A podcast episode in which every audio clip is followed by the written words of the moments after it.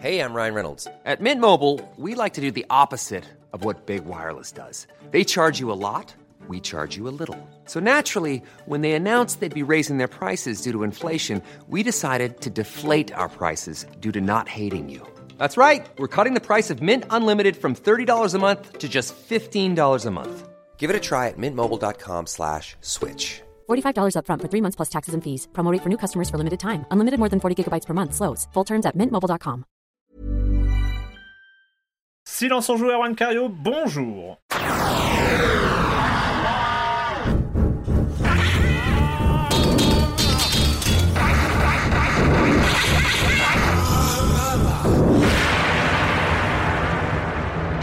Au programme cette semaine, alors côté jeu, on va parler de Rainbow Six Extraction. Oui, euh, Silence on joue, vous savez, ce, ce, ce, podcast spécialisé en FPS multi. Euh, Midnight Sins, The Nanny, Away, euh, Survival Series. Et on finira parce qu'il faut en parler quand même. Enfin, pourquoi ne pas en parler L'Evercade VS, évidemment. Ah bah, Euh, oui. Mais ça, c'est pour la partie un peu classique de Silence on joue. On va évidemment passer beaucoup de temps sur une actualité un tout petit peu importante qui se passe, s'est passée ces derniers jours dans l'univers fabuleux de, du jeu vidéo et des grandes entreprises du jeu vidéo. Vous devez savoir de quoi on parle. Enfin bref, on va parler d'Activision Blizzard et de Microsoft, bien sûr. Tout ça, euh, le reste du programme, vous connaissez évidemment le com des com, la chronique jeu de société de Jérémy Kletskin. Et je commence évidemment en accueillant trois de mes chroniqueuses favoris. Julie Le Baron. Salut Julie. Salut Comment ça va? Bah écoute, ça va. Toujours pas racheté par Microsoft euh, de mon côté. donc ça va. Pareil, silence on joue non plus, on n'a pas eu d'offre, c'est... c'est... hein on attend, C'est- on attend. Pourtant, On le attend. nombre d'abonnés euh, monte. Mais... Mais oui, oui, oui. Euh, Patrick Helio, salut Patrick. Salut Arwan, salut à tous. Tout pareil La, la- la- la Euh, forme hein ouais, j'ai eu du mal à faire démarrer mon PC, hein, vous l'avez constaté ce matin. Une petite problématique de, de Oui. PC, il va falloir que je, je change de bécane. J'arrive à ce moment un peu fatidique où euh, il va falloir que je, voilà, que je m'empare de cette problématique. Et Voilà. c'est loin d'être évident, c'est un stress que je repousse depuis longtemps, mais là il faut que j'y passe. Donc euh, voilà, c'était ma matinée avec un démarrage très très compliqué. Voilà. Mais, Mais je suis là, je suis avec vous. Et Mais t'es là, oui. C'est- un point commun avec pas mal de gens, hein, parce que c'est vrai a avec, la pandémie et tout ça, Ah bah il y a plein de gens bah qui, bien qui sûr. ont retardé, retardé, retardé. C'est aussi un peu mon cas, même si moi ça continue à aller, donc on va, on va voir, mais euh, c'est... euh, voilà. Euh, et Marius Chapuis, salut Marius. Salut On, a, on, on est, on, on est au taquet sur Activision Blizzard et, et Microsoft. Hein. Bah c'est ouais, c'est un peu les deux trucs de la semaine. Ça et danser entre les gouttelettes. Ouais. Puisque le Covid s'est invité dans nos deux maisons euh, respectives. Oui, on, est- on- on- on pourrait vous raconter cette formidable journée de mardi où, euh, où on a eu des résultats PCR euh, positifs dans la maison en même temps qu'on était en train d'écrire une double page sur Activision Blizzard et Microsoft pour Libération. Mais nous on était négatifs donc ça va. Vous êtes Ouais. en quarantaine, vous êtes en quarantaine là tous les deux en fait, c'est ça non? C'est pas Plus ça le topo moins, ouais, ouais. Bon, après, il faut suivre hein, les protocoles et tout ça. enfin, bref. Euh, bref, bref, bref. Euh, bah écoutez, on va commencer. Bah, on va commencer. On va évidemment prendre pas mal de temps pour parler Microsoft, Activision Blizzard. Mais on va commencer en parlant euh, des autres, euh, notamment de la Switch, Patrick. Ouais, des chiffres, parce que c'est effectivement hein, la, la news euh, du côté Microsoft a un peu écrasé toute l'information de cette semaine. Bon, on a quand même, on- moi j'ai retou- j'ai j'ai quand même identifié un, un chiffre assez intéressant du côté de Nintendo euh, qui a accordé euh, une interview au Figaro, qui a été reprise par Gamecult dans une news qui fait un petit peu un point sur tout ce qui a été dit euh, euh, par Nintendo au- autour de la Switch qui vit ses meilleures années en fait. Elle vit ses meilleures années la Switch, c'est assez impressionnant. Euh, voilà, ce qui est intéressant, c'est que là on a des chiffres France, donc voilà, qui se focalisent vraiment sur le, le marché français. Euh, où en fait Nintendo rappelle que les années 2020 et 2021 ont été les meilleures années en fait de la Switch en termes de, de, de vente. Euh, alors 2020 un petit peu au-dessus je crois, mais 2021 c'est très bien passé avec euh, 1 300 000 consoles vendues en France. Euh, donc chiffre communiqué par Nintendo au Figaro. Euh, bah, évidemment c'est une super performance. 2020 reste je crois historique avec évidemment le confinement, le contexte très singulier, Animal Crossing qui sortait et qui a, qui a tout explosé. Mais 2021 euh, continue à très très bien euh, fonctionner.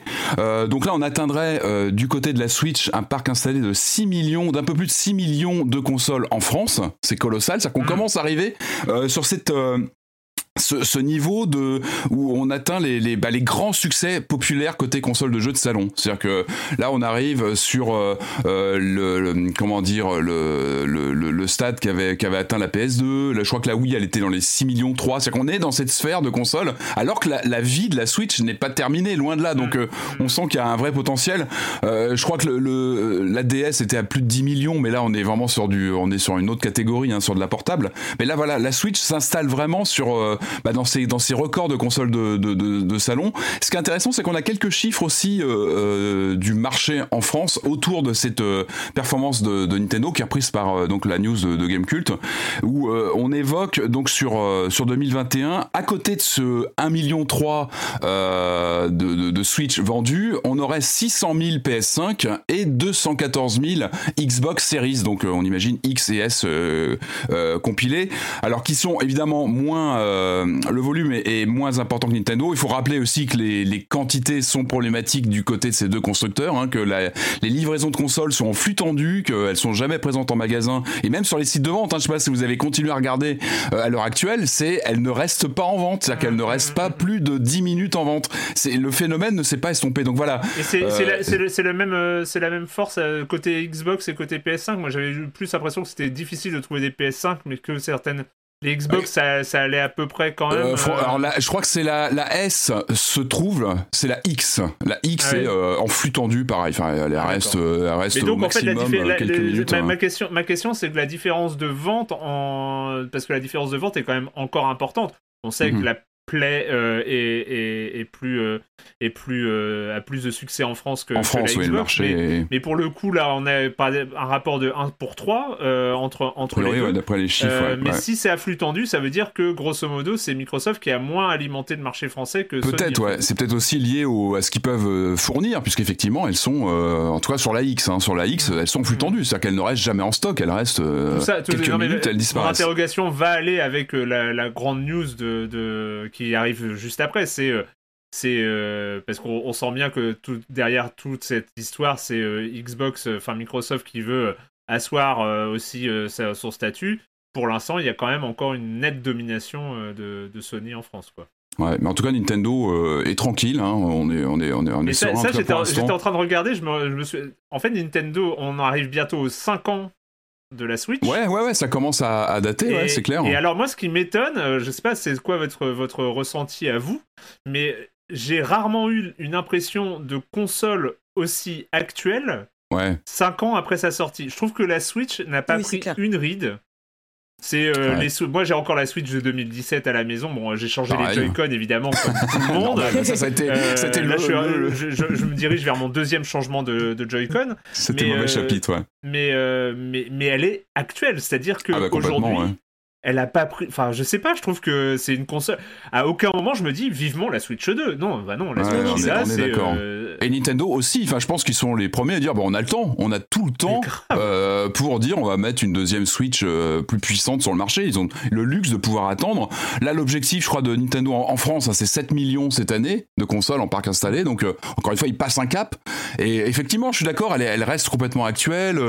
Il y a une vraie, enfin, ils avaient trouvé, on en avait déjà parlé, hein, mais ils ont vraiment trouvé, un, ils ont créé une demande sur ce côté Ouais. hybride qui fonctionne bien. Euh, Il y a pas mal de jeux qu'on rachète des fois dessus pour l'avoir en, en côté hybride. qu'on- Enfin, voilà, ils ont trouvé une formule qui, qui fonctionne bien et qui est pérenne. Alors, euh, Ouais, et puis qui, euh, qui marche sur deux publics, qui marche sur le public Ouais. des joueurs habituels euh, fans de jeux vidéo, et puis sur les enfants, quoi.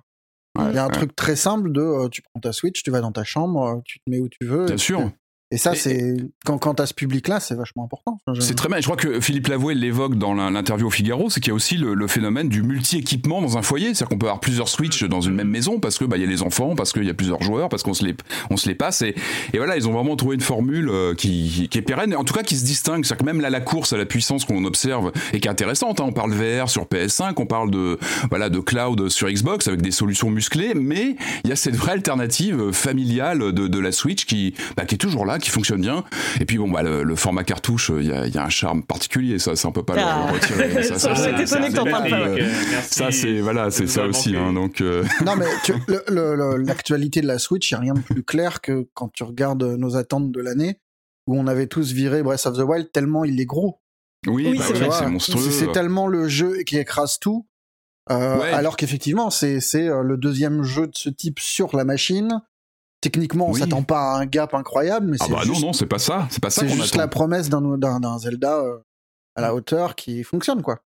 T'as raison, et puis la force de Nintendo, ce sont des, comment, dire, des durées de vie complètement euh, différentes du secteur. Enfin, Mario Kart, euh, donc Deluxe, à le 8, sur Switch, il est toujours dans les top 5 de vente en France, Mm. depuis, quasiment depuis son lancement. Enfin, Et c'est un- des jeux qui ne connaissent pas de, de baisse de prix.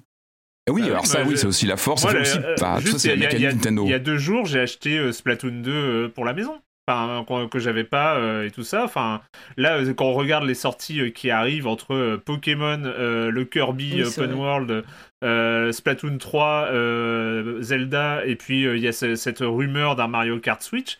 Mm. Bah, bon, c'est tranquille quoi. Enfin, c'est, elle en a Mhm. encore pour 10 ans cette, euh, cette console. C'est Bon, après, j'imagine, comme on le disait, hein, je pense qu'il y a aussi les flux de, de livraison des autres consoles qui posent un problème. Très franchement, Mm. l'accès aux consoles est un problème à l'heure actuelle si on n'est pas hyper connecté sur les réseaux, sur les alertes et compagnie. Donc je pense que c'est un vrai frein. Ne pas avoir les machines euh, en magasin physiquement, c'est un frein à l'achat, clairement, ça, ça complique les Ouais. choses. Donc je pense que, en espérant que tout se calme un petit peu, peut-être sur la fin d'année, dans les mois qui viennent, on peut espérer aussi que voilà, Sony et Microsoft vont pouvoir remonter aussi sur leur livraison et, et rendre les choses beaucoup plus simples, parce qu'on est aussi sur des courbes de, de vie un peu anormales sur ces machines-là. C'est-à-dire qu'on n'a pas la courbe classique de monter en puissance au bout de un an, un an et demi, où tu commences à, à faire des bundles avec des jeux, tout ça, à des prix plus agréables. Là, on est sur, voilà, on est quand même sur une euh, configuration qui n'est pas dans la normalité de ce qu'on connaissait auparavant. Donc, euh, mais il y a voilà. quand même ce truc un peu étrange qui est que, de toute façon, que, que la PlayStation ou la Xbox fonctionne, je pense pas que ça bouffe tant de parts de marché que Ah ça bah oui, non, à, ils sont- à la Switch, en fait. Parce Mhm. que on est tous, enfin, tu vois, je pense qu'il y a plein de joueurs qui sont équipés en, en, en console Sony et Microsoft et Mhm. d'une Switch. C'est Mhm. difficile de, de se dire qu'on pourrait se passer d'une Switch euh, pour acheter à la place une, euh, une console Ouais. plus chère et machin. Et à C'est pas, Bah, c'est L'offre pas- est tellement différente. c'est pas substituable, quoi. C'est ça que je veux dire. Et à l'inverse, en, tant- en tant que joueur, j'aurais du mal à n'être que sur Switch. Euh, il me manquerait le côté euh, Oui, voilà, bien sûr. puissance des autres. euh, euh, mais effectivement, encore une fois, le marché est particulier. On en a parlé la semaine dernière. Enfin, le fait que la PS4 revient en force, euh, qu'il y a l'occasion qui est, su- qui est, qui est boostée, euh, que les machines sont, sont livrées, fabriquées à nouveau. euh, encore une fois, voilà, on est dans une co- configuration très très singulière en, en ce moment. Bon, il est temps de, de parler. Donc, c'est arrivé, euh, c'est arrivé mardi. hein, on enregistre jeudi, donc c'était avant-hier. La news tombe d'un coup. Euh, D'abord par, euh, il semblerait que, je crois que c'est du côté de Bloomberg, euh, genre, c'est et même pas 10 minutes, un quart d'heure, 10 minutes après, c'est validé, c'est acté, c'est c'est dans, c'est dans les tuyaux.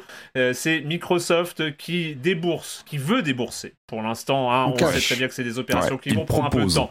Microsoft veut débourser 70 milliards de dollars. Attends, pour stop. acquérir- ouais, 70 milliards de dollars. hein. Faut Ouais, ouais, c'est clair. Faut s'arrêter sur cette somme et prendre le euh, temps. dire ce que euh, parce que c'est vrai non mais ça fait des jours qu'on en parle comme ça mais C'est 70 complètement dément, ouais. milliards de dollars pardon euh, Erwan continue mais je voulais qu'on fasse une pause et qu'on voilà qu'on Oui. Bah, la plus grosse acquisition 70 de l'industrie, milliards voilà donc pardon 70 vas-y, milliards de dollars, Microsoft veut acquérir Activision Blizzard. Euh, il y a, ça a pris un peu, enfin ça a pris complètement tout le monde de court. Ah bah, Euh, oui, C'était un peu un, mais euh, pardon, euh, what?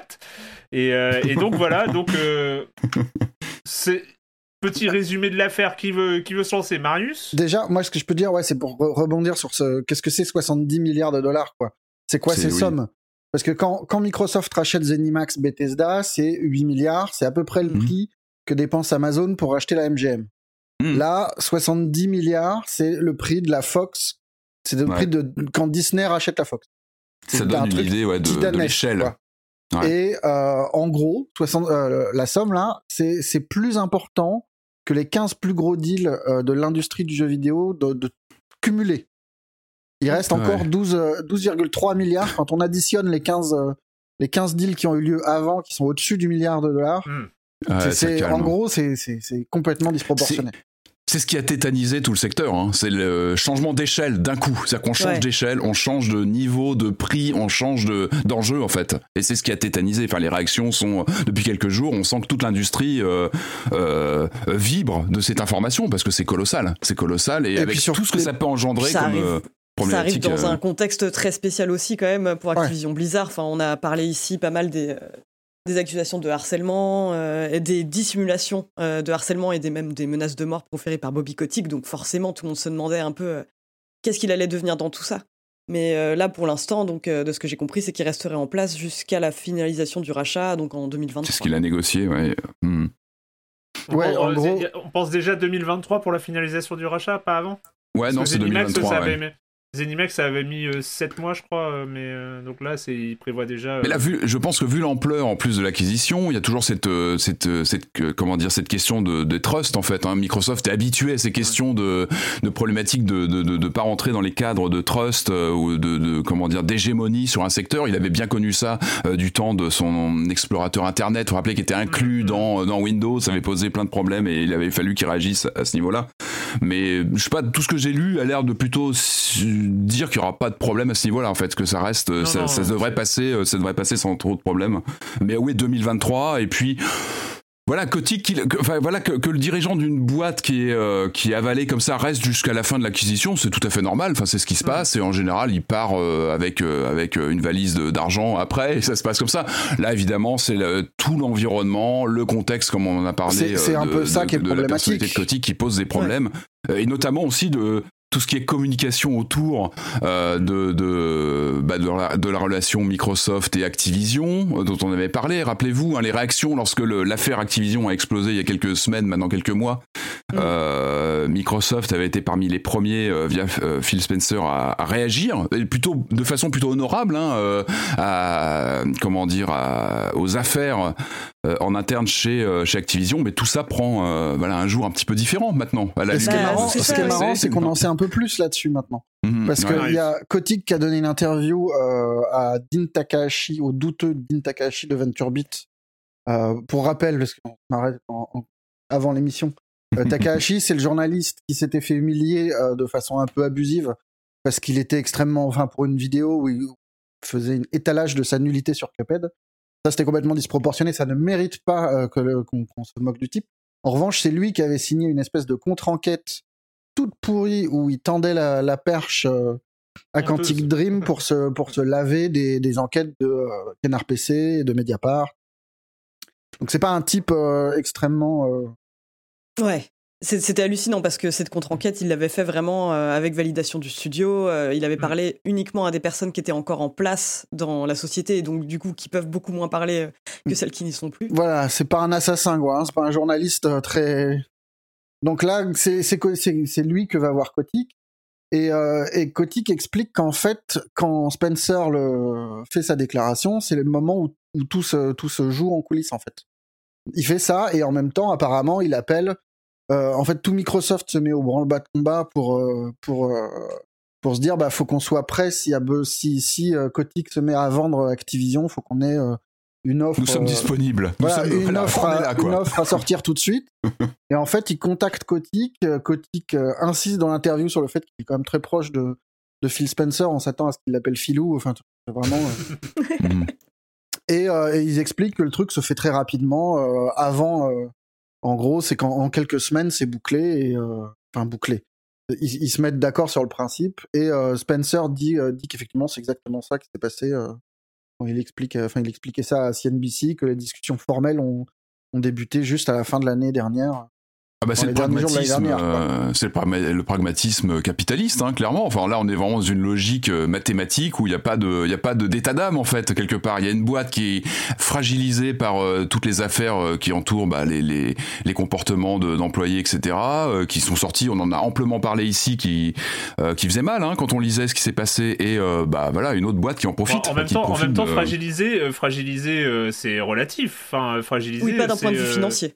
Oui, euh, enfin du point de vue financier, elle a été rachetée, euh, sa valorisation, euh, sa Ah bah, c'est bon, valorisation, ouais, sa capitalisation boursière était aux alentours de 50 milliards, donc euh, 70 milliards. Bah voilà, c'est Ouais. pas, euh, c'est pas C'est pas bradé quoi. hein. Enfin, Ouais, c'est juste euh, Non, à mais- un moment. Tu vois, Dean Takahashi, très courageusement, a posé la question à Kotick. euh, genre, euh, les affaires de, de harcèlement sexuel, quand même, ça, ça a peut-être un peu affecté le prix. Et euh, Kotick dit que oui, ça a joué, mais moins que euh, les contre-perfs de Call of, en fait. Donc, ce qui est étonnant. Oui.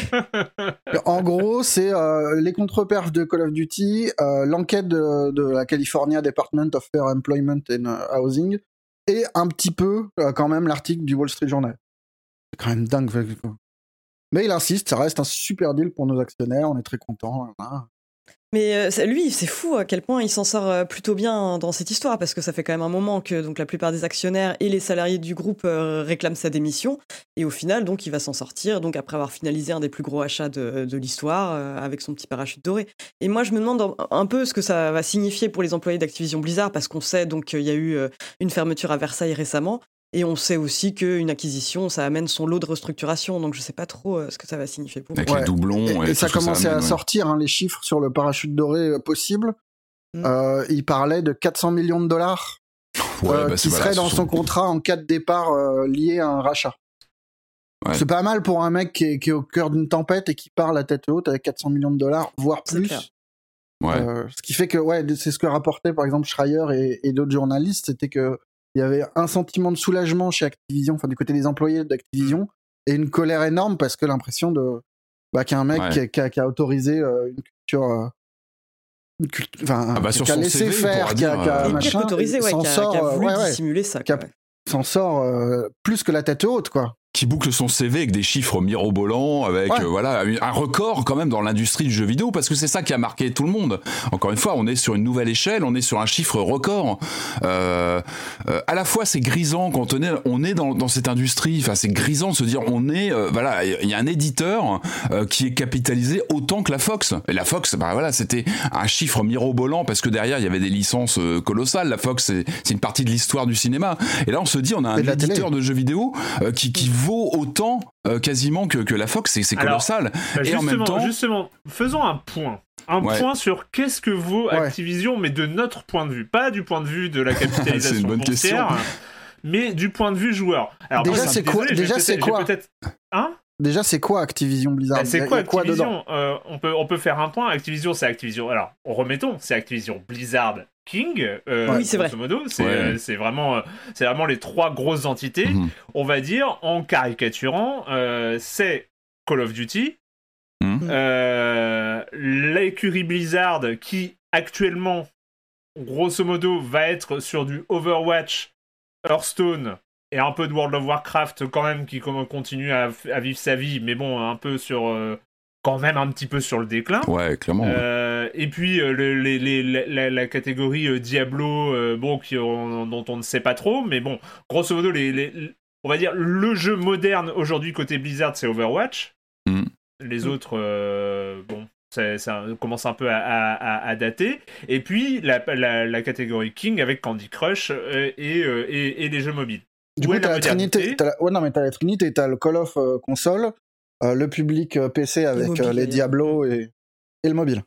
Ouais, c'est Mais- très américain aussi. C'est très américain. Mais Ouais. autant on voyait très bien, et je trouvais que euh, l'impact culturel du rachat de Bethesda pour 10 fois moins cher, euh, en termes de mainmise sur, euh, sur finalement le, le- où va le jeu vidéo? Enfin Ouais, ouais, vers les les, les Doom, quadruple les, A, euh, les Starfield les, les licences Bethesda le, Le reboot de Doom euh, hyper réussi en 2015 Et puis les jeux le- arcane le- qui, qui ont quand même une inventivité. euh. Ouais, oui, oui, non, non, c'est. Et, et là, là aujourd'hui, ok, c'est dix fois plus, mais qu'est-ce que ça veut dire? Ça nous touche Qu'est-ce que rachète, qu'est-ce Ouais. que rachète, que qu'est-ce que rachète Microsoft pour 70 milliards? Moi, je suis désolé, effectivement, Call of Duty Vanguard, hein, que nous avons Oui, chroniqué en, flash. euh, mais euh, en, en mode flash euh, il y, a, il y a- il y a quelques semaines. Euh, Blizzard, on en parle quand ça sort, mais enfin voilà, c'est ça reste ça reste quelque chose de très euh, tous les 5 ans quoi. Enfin c'est c'est Mhm. et puis euh, toujours avec cette interrogation, on sait que Blizzard aussi fait partie de la tempête qu'a vécu euh, qu'a vécu Mhm. Activision. Hein. C'était Activision Blizzard qui était en pleine tempête là pour le Mhm. coup. Blizzard n'était pas et donc Blizzard on- il y a cette réputation, il y a cette réputation de ça sort quand c'est prêt, de jeu parfait, etc. Mais une réputation qu'ils remettent sur la table à chaque fois. C'est-à-dire que oui, ils se, ils se sont pas gaufrés avec Overwatch, ils ont même très bien réussi euh, leur coup. Ils se sont pas gaufrés avec Hearthstone, ils ont très bien réussi leur coup. Mhm. Mais c'est euh, c'est un jeu tous les 4 ans et euh, est-ce que le prochain va valider ou invalider cette, cette tendance? Et c'est toujours un, un Ouais, mais t'as as quand même des communautés qui sont. Enfin, tu t'achètes des communautés de joueurs aussi, quoi. Les mecs qui jouent à Diablo. en, en, centaines de millions de personnes. Voilà, hein. tu joues pas, tu joues pas à 10 heures, quoi. C'est des centaines de millions de personnes, je crois, les, les communautés mm. tout additionnées. Enfin, ils achètent aussi ça, Microsoft. Hein. Et je pense que là, c'est vraiment de la stratégie. Ils comptent même pas sur un titre ou deux. Enfin, c'est vraiment du très long terme. Quand tu fais un chèque aussi énorme, c'est vraiment de l'acquisition ultra stratégique. Euh, comme tu disais, Marius, hein, c'est du. Il y a les trois titres, il y a les trois, euh, les trois pôles en fait là-dedans. Il y a les, bah, les, les, le jeu en ligne, le jeu gamer très américain, mais qui, qui fonctionne encore très bien. Quand on voit les chiffres de vente, il y a beau avoir des fluctuations, c'est un monument de, de, de, de vente en fait de, de jeux vidéo. Euh, King, ça vient compléter aussi une offre. Euh, bah, tout ça est très stratégique et je pense que ça rentre vraiment dans un, une logique de bah, d'acquisition. Enfin, c'est c'est vraiment. Moi, j'ai entendu ça. J'étais encore, j'avais encore la, résonance de ce documentaire qui, dont on avait parlé, hein, qui est sorti euh, fin fin décembre sur les 20 ans de la Xbox, sur les débuts de la division Xbox. C'est amusant de voir ça 20 ans après, de se dire, enfin, de voir la transformation de comment cette équipe de qui lance une console avec Microsoft qui était très puissant sur le PC, qui se recentre à l'époque plutôt sur la console, qui finalement lâche tous son ses bastions parce qu'ils étaient très forts Microsoft hein, sur le PC à une époque avec les Edge of Empire, etc. Qui arrive sur la console, qui prend du temps, c'est laborieux pour prendre des positions. Et puis, puis aujourd'hui, bah, voilà quoi. Je pense qu'il y a aussi une volonté. Après, ça marche bien parce que c'est aussi un documentaire en interne et que ça permet d'écrire la légende et que là, t'es content, tu, tu revois la légende rebondir et tout. Mais non, par exemple, un truc tout con. Tu vois, Blizzard, c'est peut-être pas hyper moderne, mais est-ce que dans un an, les mecs annoncent ah bah au fait, euh, vous êtes abonné Game Pass Ultimate, bah vous avez WoW, vous avez votre abonnement WoW. Mmh. Ouais. Tu vois, des trucs comme ça. Mais en termes de, est-ce que est-ce que ça veut dire quelque chose réellement? Enfin, c'est moi, moi mon. Alors, j'étais en, train de regarder. Rien non plus. Vaguement, on, va dire, c'est alors c'est des chiffres qui ont un peu moins d'un an. Euh, mais je, je, fais quand même juste la comparaison sur la table. C'était en, en, mai, euh, en mai lors d'une levée de fonds qu'ils ont fait. Epic Games est capitalisé 30 milliards. Mhm. Est-ce que, euh, on parle de nombre de milliards, mais est-ce qu'en impact au niveau industrie du jeu vidéo, au niveau impact culturel, euh, enfin, je trouve que Activision aujourd'hui, on est vraiment sur, euh, on est vraiment sur un truc on le sent. Enfin, je sais pas, vous sentez la même chose que moi quand même. C'est non, non, mais c'est pas un parangon de modernité. Sur le, mais, mais si tu si tu convertis les abonnements, si tu convertis les abonnements World of Warcraft en abonnement Game Pass, tu gonfles tes chiffres de Game Pass et tu, tu c'est de l'affichage aussi. Sur PC, ouais, ouais, le Game Pass PC, je pense que c'est vraiment ce qui va question hein. d'affichage. Netflix, la puissance de Netflix, c'est de dire on a 256 millions d'abonnés ou je sais pas combien. Et, et là, tu te dis ah ouais, putain, waouh, touche toute la planète en fait. Et mm. le Game Pass, c'est ça. L'idée, c'est de faire ça. C'est de dire on est dans tous les foyers. Et là, bah, tu t'achètes tous les foyers euh, qui, de, de mecs qui jouent euh, qui joue au jeu Blizzard. C'est enfin c'est ça quoi le move. Ah, pour le Game Pass PC, je pense que c'est stratégique. Hein. Ça va être une vraie réplique à Steam de plus en plus. Voilà, ils musclent clairement le, la proposition. Il y a aussi tout un truc qu'on voit pas sous ces clouds aussi, avec tout ce qui tout Activision va passer sur les clouds évidemment Microsoft. Enfin, il, y a, il y a aussi des choses qui passent hors radar euh, du jeu lui-même. Je pense que l'idée c'est aussi de montrer qu'ils, enfin eux ils jouent plus sur la cour des Google, Amazon, euh, Facebook et compagnie aussi. il y a il y a aussi une lutte sur les contenus à terme. Je pense qu'il y a un, investissement sur les sur les contenus. Euh, L'interview, l'interview de Kotick est intéressante là-dessus, hein, parce qu'il cite, euh, il cite tout, enfin, il répète plusieurs fois les concurrents d'Activision en expliquant qu'Activision hein. est pas à la hauteur sans Microsoft face à ces acteurs-là. Et les acteurs, c'est Tencent, NetEase, Alibaba. J'étais étonné de retrouver Alibaba dans ah la liste.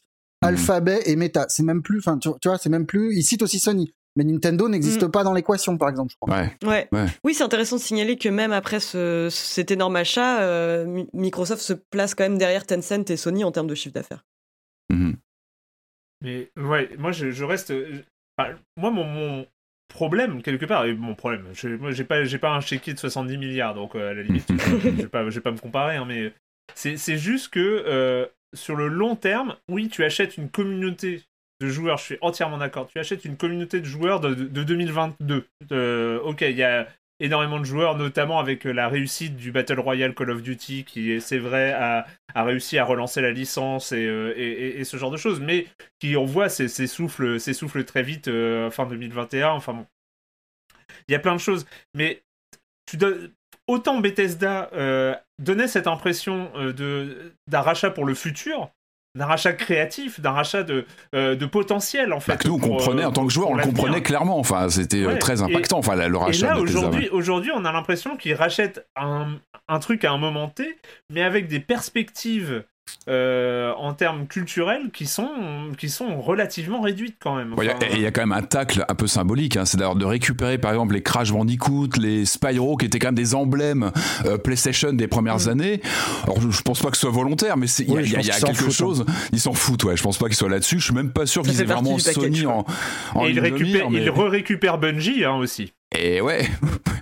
Bungie qui n'est pas propriété d'Activision, mais il récupère, il récupère Destiny euh, parce que ah Bungie s'était euh. cassé de l'écurie Xbox, avait laissé Halo euh, derrière à Xbox, et, là Xbox re-récupère le boulot de Bungie avec, avec Destiny. Ouais, après il y a aussi tout ce qui est mutualisation des technologies. Je pense qu'effectivement il va y avoir de la casse en termes d'employés, ça de toute façon c'est malheureusement c'est souvent le, cas lorsqu'il y a des acquisitions. Mais je pense que l'idée ça va être aussi d'optimiser tout ce qui est moteur, moteur 3D, tout ce qui est, toutes les technologies aussi quand tu avales un, tel, un tel, tel mastodonte. Mais, mais ouais, ouais, il y a, y a y a quelque chose.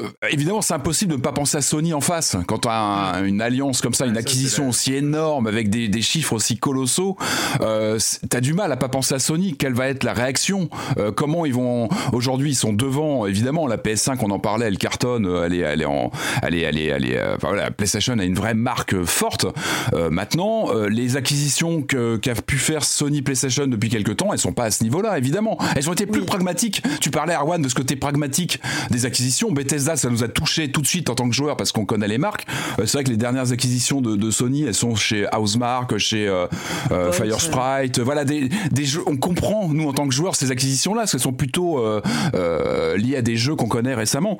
là, la question, c'est comment ils vont réagir? Comment ils vont Mais pouvoir réagir. Est-ce que la réaction, elle passe par l'acquisition? Parce que Sony a pas, pas les mêmes, enfin, pas le même portefeuille bah. limité ah bah non, on n'est pas sur les Microsoft. Mais déjà, il faudrait. Enfin, moi, j'ai l'impression que la première réaction, elle vient de de, l'offre, de la mm. façon d'approcher les jeux et euh, mm. une réponse au Game Pass en fait. Oui, c'est ça. On sait qu'il prépare un mélange du PS Now. Enfin, on sait qu'il prépare un mélange du, du, PS Now et du. Euh, et du j'ai oublié le j'ai oublié PS Plus et du PS Plus ouais, voilà ah mais tu vois t'as oublié le euh, nom faut voir ce qu'il va faire projet Spartacus hein. nom de code nom de code aujourd'hui c'est projet Spartacus c'est vrai que c'est pas du tout la même stratégie parce que on a l'impression effectivement qu'ils vont jouer sur les exclus de leur, catalogue y compris des exclus assez vieille, là où euh, le Game Pass te promet de jouer Day One au triple A que hmm. t'attends. Euh. Mhm. Ça c'est la grande, ça c'est la grande question parce que alors cette stratégie euh, triple A Day One pour un abonnement à 10 balles par mois, ouais, ça commence à, on va, on va, on va être sur, sur, sur l'incontournable et on en parlait au moment où on a, on a travaillé sur, sur l'article pour Libération avec Marius, mais on parlait de de ce triptyque euh, incontournable chez les gamers un peu occasionnels euh, en France notamment. Enfin, je sais pas si autour de vous c'est la même chose, mais autour de moi c'est catégorique. C'est le triptyque, c'est Play, Call of, mm. FIFA. Ah, ah oui, bien sûr. Ah bah oui, complètement. Ouais. Euh, complètement.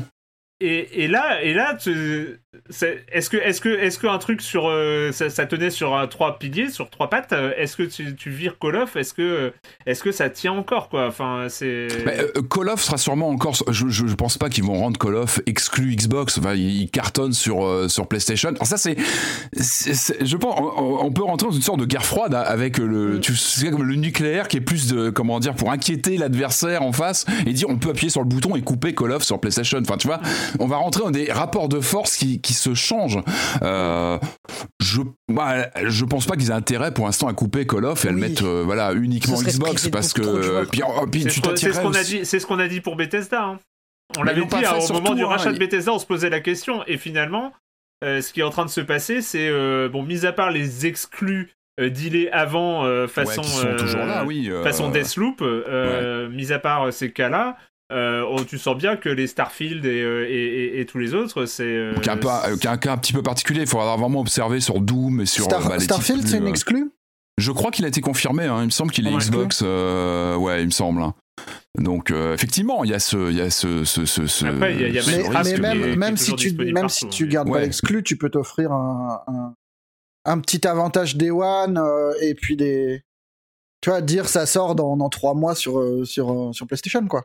Théâtraliser à fond le truc sur Game Pass. Et le Game Pass va devenir enfin voilà un rouleau compresseur. Il l'est déjà. Il est déjà quand on voit le voilà la façon dont il est alimenté euh, et là effectivement si un Call of Duty Day One dessus bon bah ça va devenir une sorte de service euh, que les gens vont prendre peut-être pour certains juste pour Call of et puis bah ils iront euh, jouer aux autres jeux en même temps quoi. Enfin ça va devenir ça. Si jamais ça ça se confirme euh, ouais ça va devenir complètement imparable. Et là il faut que Sony réagisse à ce niveau là ouais je pense effectivement que le côté service proposition Ouais, bah encore une fois, on change d'échelle. Hein. Enfin voilà, ce, ce, ce chèque monstrueux, colossal, euh, montre qu'on est vraiment en train de changer d'échelle et, euh, et ça, ça va être compliqué, je pense. Là, il y a une surenchère. euh, on se demande, alors, la question c'est qui va être le prochain? Parce que ça crée un précédent. On- on- je parlais de, de- un peu de secteur tétanisé là, avec ce qui vient de se passer, on l'a pas vu venir. Euh, tout le monde est un petit peu sous le choc du, du, du, du prix et puis du symbole. Encore une fois, je parlais de ce, de ce Microsoft Xbox qui se lançait il y a 20 ans. On a un peu deux cultures. On a Activision qui est un vieil éditeur. Enfin, l'histoire d'Activision, elle remonte quand même, je crois, à 79. C'est un des, c'est un pionnier du, du de l'édi- tiers dans l'histoire du jeu vidéo. C'est, une vieille boîte, quoi qu'elle ait pu être transformée, avalée, transformée, euh, rachetée, mais c'est une vieille, c'est, un vieux nom euh, qui est euh, Bah, avalé. Aujourd'hui, un- à l'heure actuelle, c'était le, c'est le plus vieux nom encore Bah existant de l'industrie parce que Atari, Atari, bah, l'Atari qu'on connaissait, voilà, il est plus là. Ubi, c'est Ubisoft, c'est 86, donc c'est un petit peu Ouais. plus tard. Mais voilà, euh, voilà, Activision, c'est une vieille marque qui est avalée par un, un acteur plus récent finalement, Xbox, Microsoft dans le jeu vidéo, hein, parce que Microsoft évidemment c'est une ancienne boîte aussi, mais euh, mais euh, Xbox, on va dire, si on réduit ça à, Xbox, ce qui est faux, parce que c'est Microsoft hein, qui achète. Mais euh, ben voilà, on a aussi un choc des cultures entre une vieille boîte du jeu vidéo avec toute son histoire, euh, qui avait acheté un Focom. Enfin voilà, les, les anciens connaissent cette marque-là. euh, euh, David Crane, qui était un des fondateurs, qui voilà, qui est un game designer mythique des années 80, enfin, qui est acheté par Microsoft. Et voilà, il y a aussi un clash des, des symboles dans, dans ce que ça peut représenter. Donc voilà, je pense qu'il y a un choc. Et on se, la question, c'est quel va être le prochain, parce que Non, mais ce qui est, ce qui est inquiétant, c'est que ce, ce phénomène de concentration, c'est pas sain.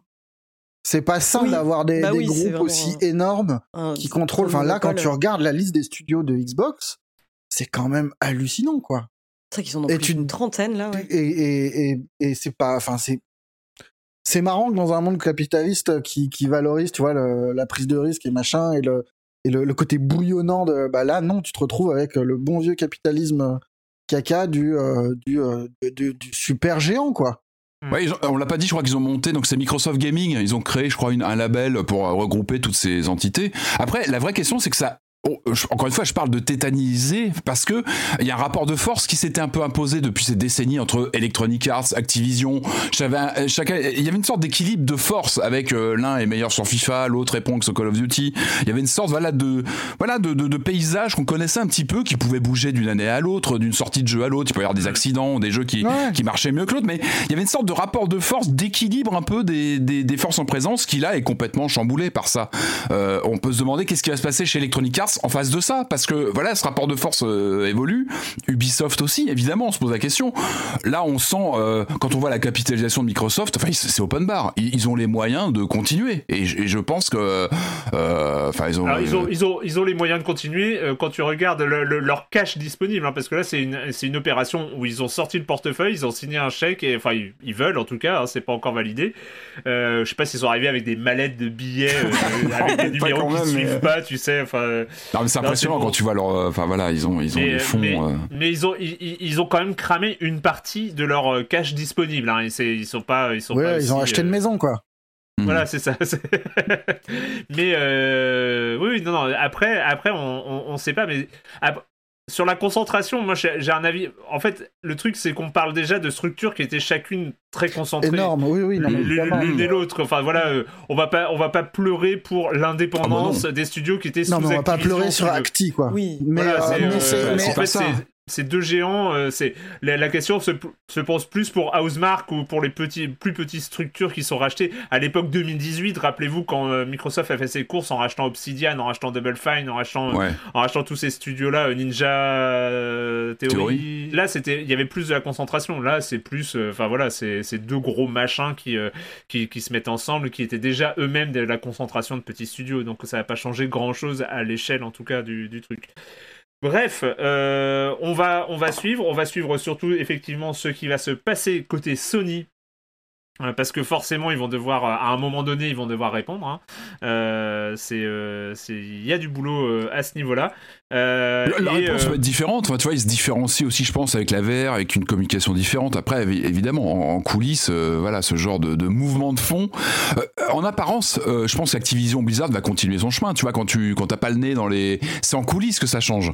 Après, je pense que Sony, ils ont intérêt, bah évidemment, comme on en parlait, à, à restructurer. Je pense que ça va, à mon avis, a l'air d'être euh, d'être d'être au programme de restructurer leur offre euh, en ligne, en cloud et compagnie. La VR peut être un bon point différenciant aussi. On en a parlé, mais ça peut être un point aussi pour euh, pour se distinguer de de bah, du mastodonte Microsoft. Euh, et puis bah voilà, c'est un acteur. On en a parlé. Hein, PlayStation, ils ont cette marque. Euh, ils sont, euh, c'est une marque emblématique. Ils ont des studios. Ils ont fait des acquisitions plutôt intelligentes depuis un petit moment.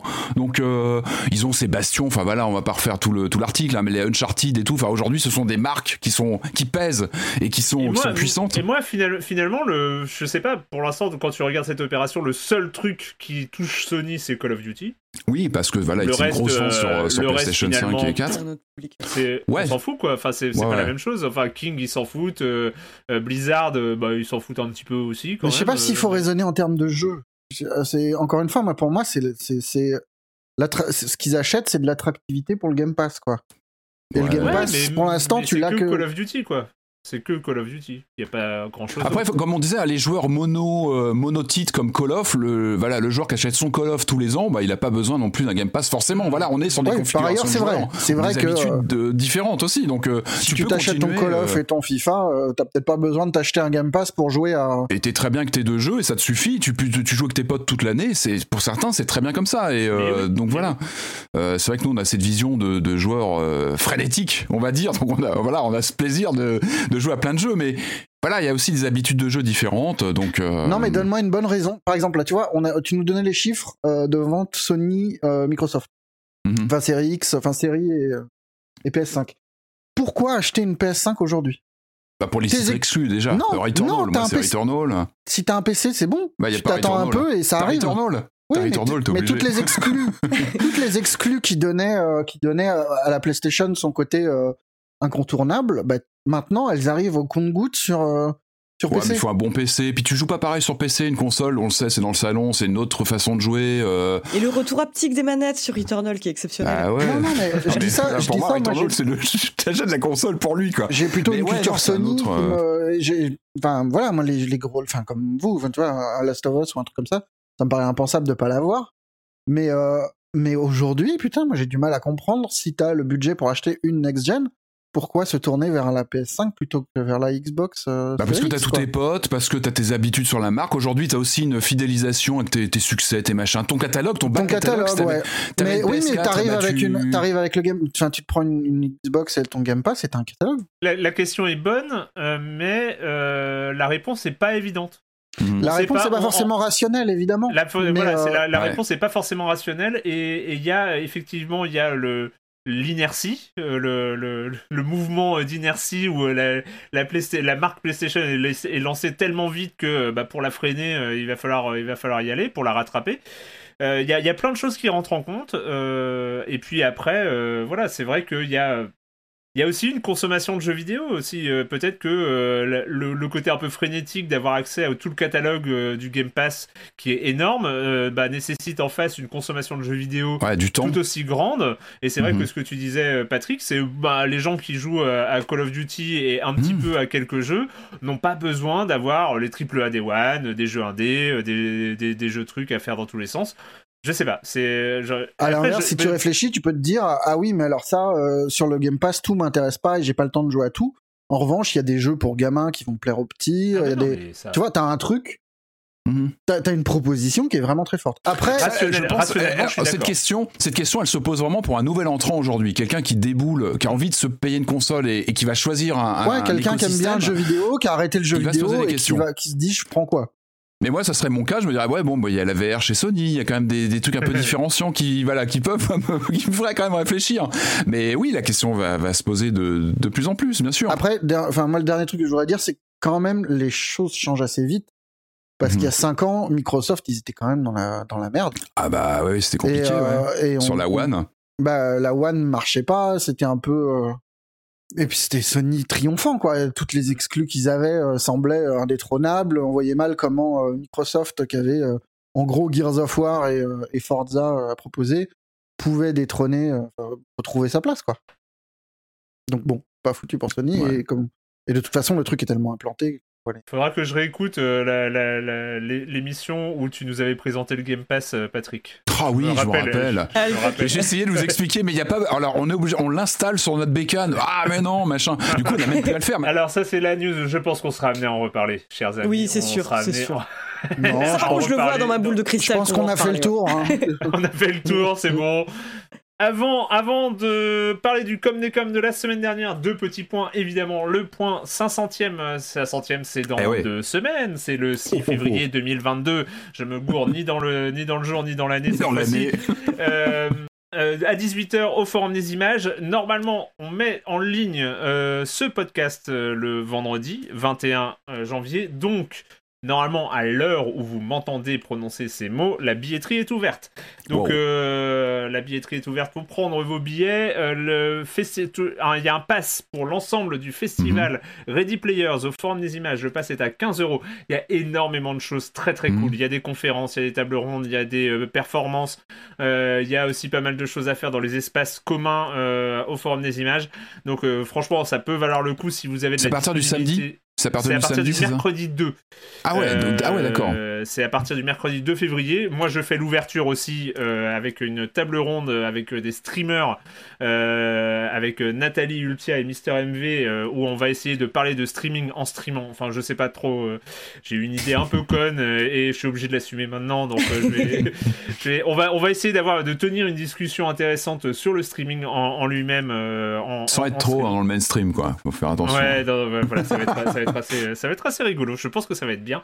Euh, donc ça, ce, sera l'ouverture le mercredi 2 euh, à 20h, juste avant la, la, grande, une performance euh, concert gaming euh, qui viendra juste après. Et puis après, il y a pas mal de choses. Enfin, franchement, il y a, euh, il y a une conférence bah, avec Marine Mac qu'on avait interviewé sur The Last of Us 2. il y a vraiment plein, plein de, plein, plein de sujets qui sont, qui sont abordés. Bref, il y a le pass qui est à 15 euros pour l'ensemble du festival. Et si vous ne voulez venir que à la 500e, je sais déjà qu'il y a des gens qui viennent de Normandie, de Toulouse, de Lille, enfin voilà, qui veulent venir que pour la 500e. Ah, c'est 7 euros euh, mais euh, n'oubliez pas de prendre votre billet même si encore une fois voilà c'est la salle est grande hein. je crois qu'il y aura 440 places enfin euh, moins les gens qui vont venir sur scène enfin ça fera facile 400 places un peu plus.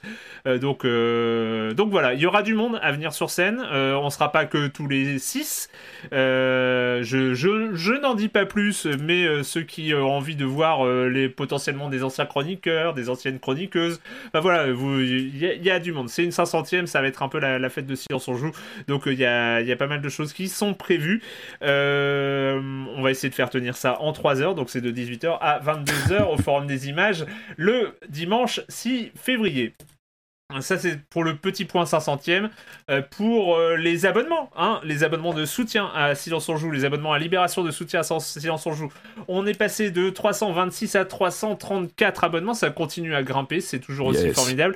Je rappelle hein, que euh, vous pouvez, pour soutenir votre podcast préféré de jeux vidéo, eh ben, vous pouvez vous abonner à Libération avec une formule spéciale à 5 euros au lieu de 9,90 euros. Donc, c'est sur offre au singulier au ffre.libération libération.fr slash SOJ comme silence on joue.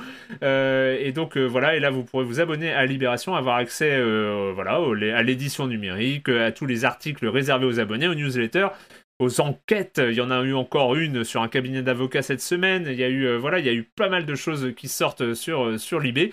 Et à ces 334, il faut ajouter 14 personnes qui se sont déclarées mmh. abonnées à Libération Classique et qui gardent leur abonnement. Donc ça nous amène à 348, bientôt 350 abonnements de soutien. Et c'est formidable. merci encore de tout notre cœur. C'est vraiment super. Euh, on, passe, on passe au com des com, donc sur le Discord de Silence on Joue. Euh, encore une fois, bah, le lien il est sur Twitter, il est sur euh, même les anciens forums. Si vous avez encore l'adresse des anciens forums, vous pouvez retrouver l'adresse du Discord sur les anciens forums de Libération qui sont, qui sont encore là pour des archives. voilà, donc c'est sur le, Discord. Je commence avec un petit truc parce que j'étais obligé, ce qui arrivé cette semaine, enfin depuis l'émission dernière, c'est sur le salon spécial sur les justement les offres d'abonnement Libé. Il y a donc un, auditeur qui s'appelle Manumeux qui dit bonjour, un petit fun fact random, en mars 2014, je m'étais déplacé pour les portes ouvertes de Libé dans leur QG Porte de la République. Euh, place de la proche de la République. Euh, et, et, en fait il a posté quelques photos et c'est pas Marius qui a fait ah bah, ça, ça, ça, sert le cœur. Ah voilà c'était c'était rue Béranger. ah oui les locaux étaient et parmi ces photos, il y avait même le service écran média avec son requin gonflable et tout ça. C'était. Un peu serré le cœur quand même. C'était tellement, des, tellement des bons souvenirs. C'est vrai qu'on a déménagé euh, un certain nombre de fois et on va redéménager euh, encore. Euh, voilà, mais ça restera vraiment notre, notre, nos, locaux, nos locaux historiques. Euh, sur l'émission de la semaine dernière, on commence par Bouflo qui dit euh, C'est moi ou Patrick tente un record de la plus longue série d'épisodes à la suite dans lequel il évoque Quake? J'ai ah. l'impression que ça fait 3 ou 4 épisodes à la suite, mais le pire c'est que ça marche. Je me suis acheté Quake Button Switch Edition et je l'ai terminé tout comme j'avais racheté tous les Dooms sur la Switch. Comme quoi, trop influenceur. Quoi. Écoute, eh, eh, entre nous, si je peux servir à ça, si j'ai, voilà, si j'ai pu servir... non, non, mais euh, je sais que je reviens tout le temps dessus, mais c'est un jeu que j'affectionne énormément et je trouve qu'il y a, ah j'en ai déjà amplement parlé, mais euh, bah, je trouve qu'il est. Euh, ça appartient à qui, maintenant? Euh, bah, c'est Bethesda, donc c'est Microsoft. voilà.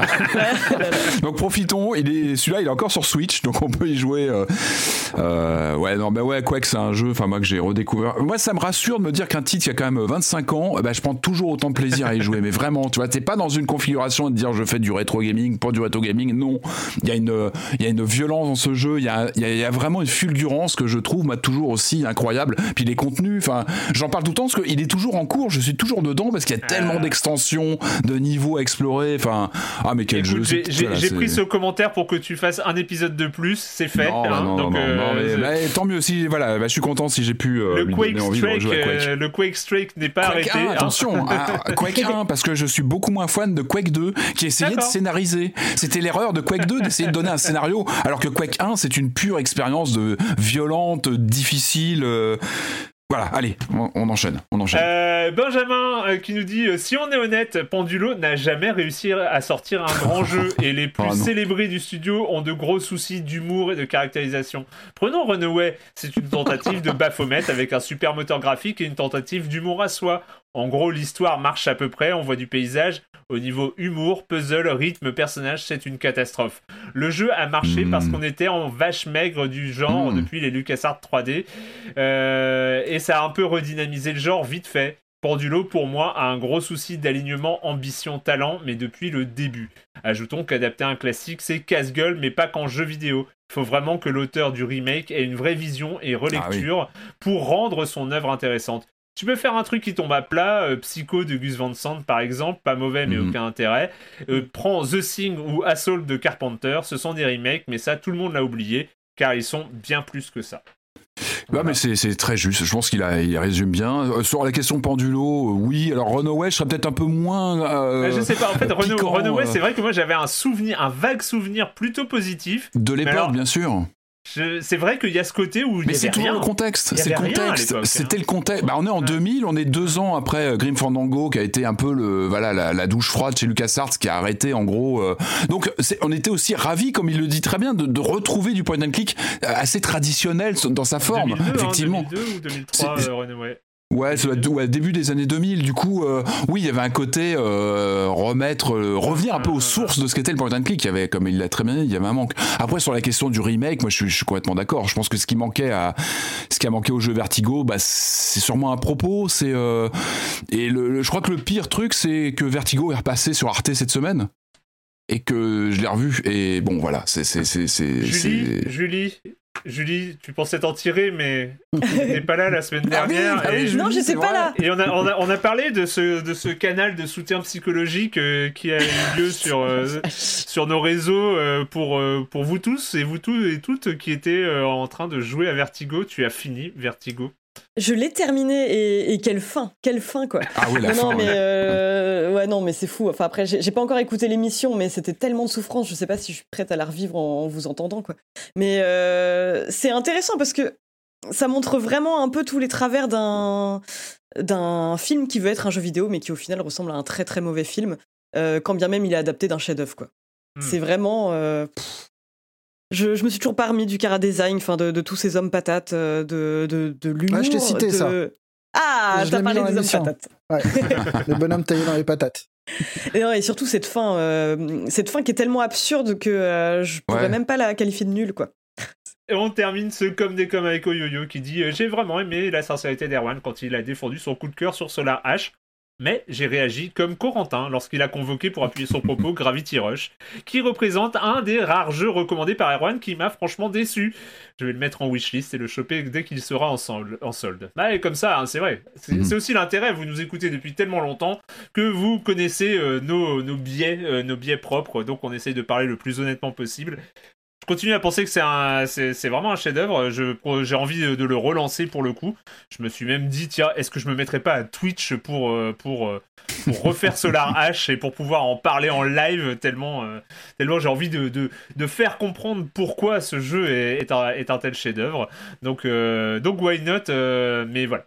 Juste pour dire que puisque je, je continue à penser que Gravity Rush est vraiment hyper cool et, euh, et voilà. Et il faut se souvenir que Gravity Rush c'est quand même le seul jeu à ma connaissance qui s'est servi du pad derrière la PS Vita. Eh oui. Hein Rappelez-vous que ce, de ce pad tactile qui, qui fait partie quand ça, même ouais. des, des monuments de, du- des, des choses inutiles du jeu vidéo. C'est euh, c'était Ah, il y avait un autre jeu avec les cartons, là où tu déplaçais les cartons aussi. Il y en a eu quelques-uns qui ont essayé de- d'exploiter le. C'était vraiment incroyable ce, ce truc qui n'a jamais Ouais. servi à rien quoi. C'était c'était fou. Quel dommage, Gravity ouais. Rush, hein, Bref. Euh, pour finir sur le ils Discord l'ont et ils sur l'ont le... mis de, sur la manette hein, maintenant. hein. On l'utilise pas beaucoup plus, mais. Mais pas derrière. euh, Pas bah, derrière. devant, mais. Ça aurait été, non, ça aurait pu être marrant, ouais, un- une surface tactile sous la manette, ouais, ça aurait pu être marrant. Non, ouais, Non, pour, on a euh, vu que non, non. on a vu que c'était pas la peine en fait. Non, ne mais à chaque fois, j'espère, moi, il faut, il faut. Mais oui, euh, moi, j'ai toujours l'espoir un peu fou que ce soit utilisé. euh. Et qu'ils utilisent déjà le truc de devant. Oui, c'est ça. Bah, ça, il sert de bouton en général, quoi. Et là, malheureusement, on est parti pour. bon. hein. Euh, juste, je signale dans le Discord, on- ça se multiplie, mais parce qu'il y a des demandes et tout ça, il y a l'ouverture d'un nouveau salon euh, qui s'appelle Silence. On crée des jeux parce que voilà, il y a des gens qui font des jeux, qui ont créé des jeux qui sont même disponibles sur Itch.io, sur Steam, sur des trucs comme ça, qui veulent en parler. L'autopromo est autorisée. Euh, vous avez le droit de parler des jeux que vous avez sortis, des jeux sur lesquels vous travaillez. Voilà. C'est euh, c'est un, salon fait pour vous, ça s'appelle Silence on crée son jeu dans la catégorie jeux vidéo du Discord de Silence on joue. Voilà, et ben écoutez, euh, le programme était chargé en début d'émission, et ben on va quand même parler un petit peu de jeux vidéo, on va parler d'un jeu, une fois n'est pas coutume, d'un jeu qui sort là aujourd'hui au jour où on enregistre, hein, il sort le 20 janvier 2022. Euh, c'est un peu un genre que on on n'en rate pas beaucoup hein, dans, dans Silence on joue. hein. vous savez notre notre tropisme FPS multi, hein, euh, c'est euh, co- collaboratif. On est un peu, euh, on est un peu reconnu mondialement. hein, les bidas, comme les bidas en action en général. hein. Enfin, on, est... non, non, on est bien, on est bien. On est bien. Et, et donc on va parler, euh, c'est signé Ubisoft, c'est le nouvel épisode d'une de leurs licences majeures. Je veux bien sûr parler de Rainbow Six Extraction.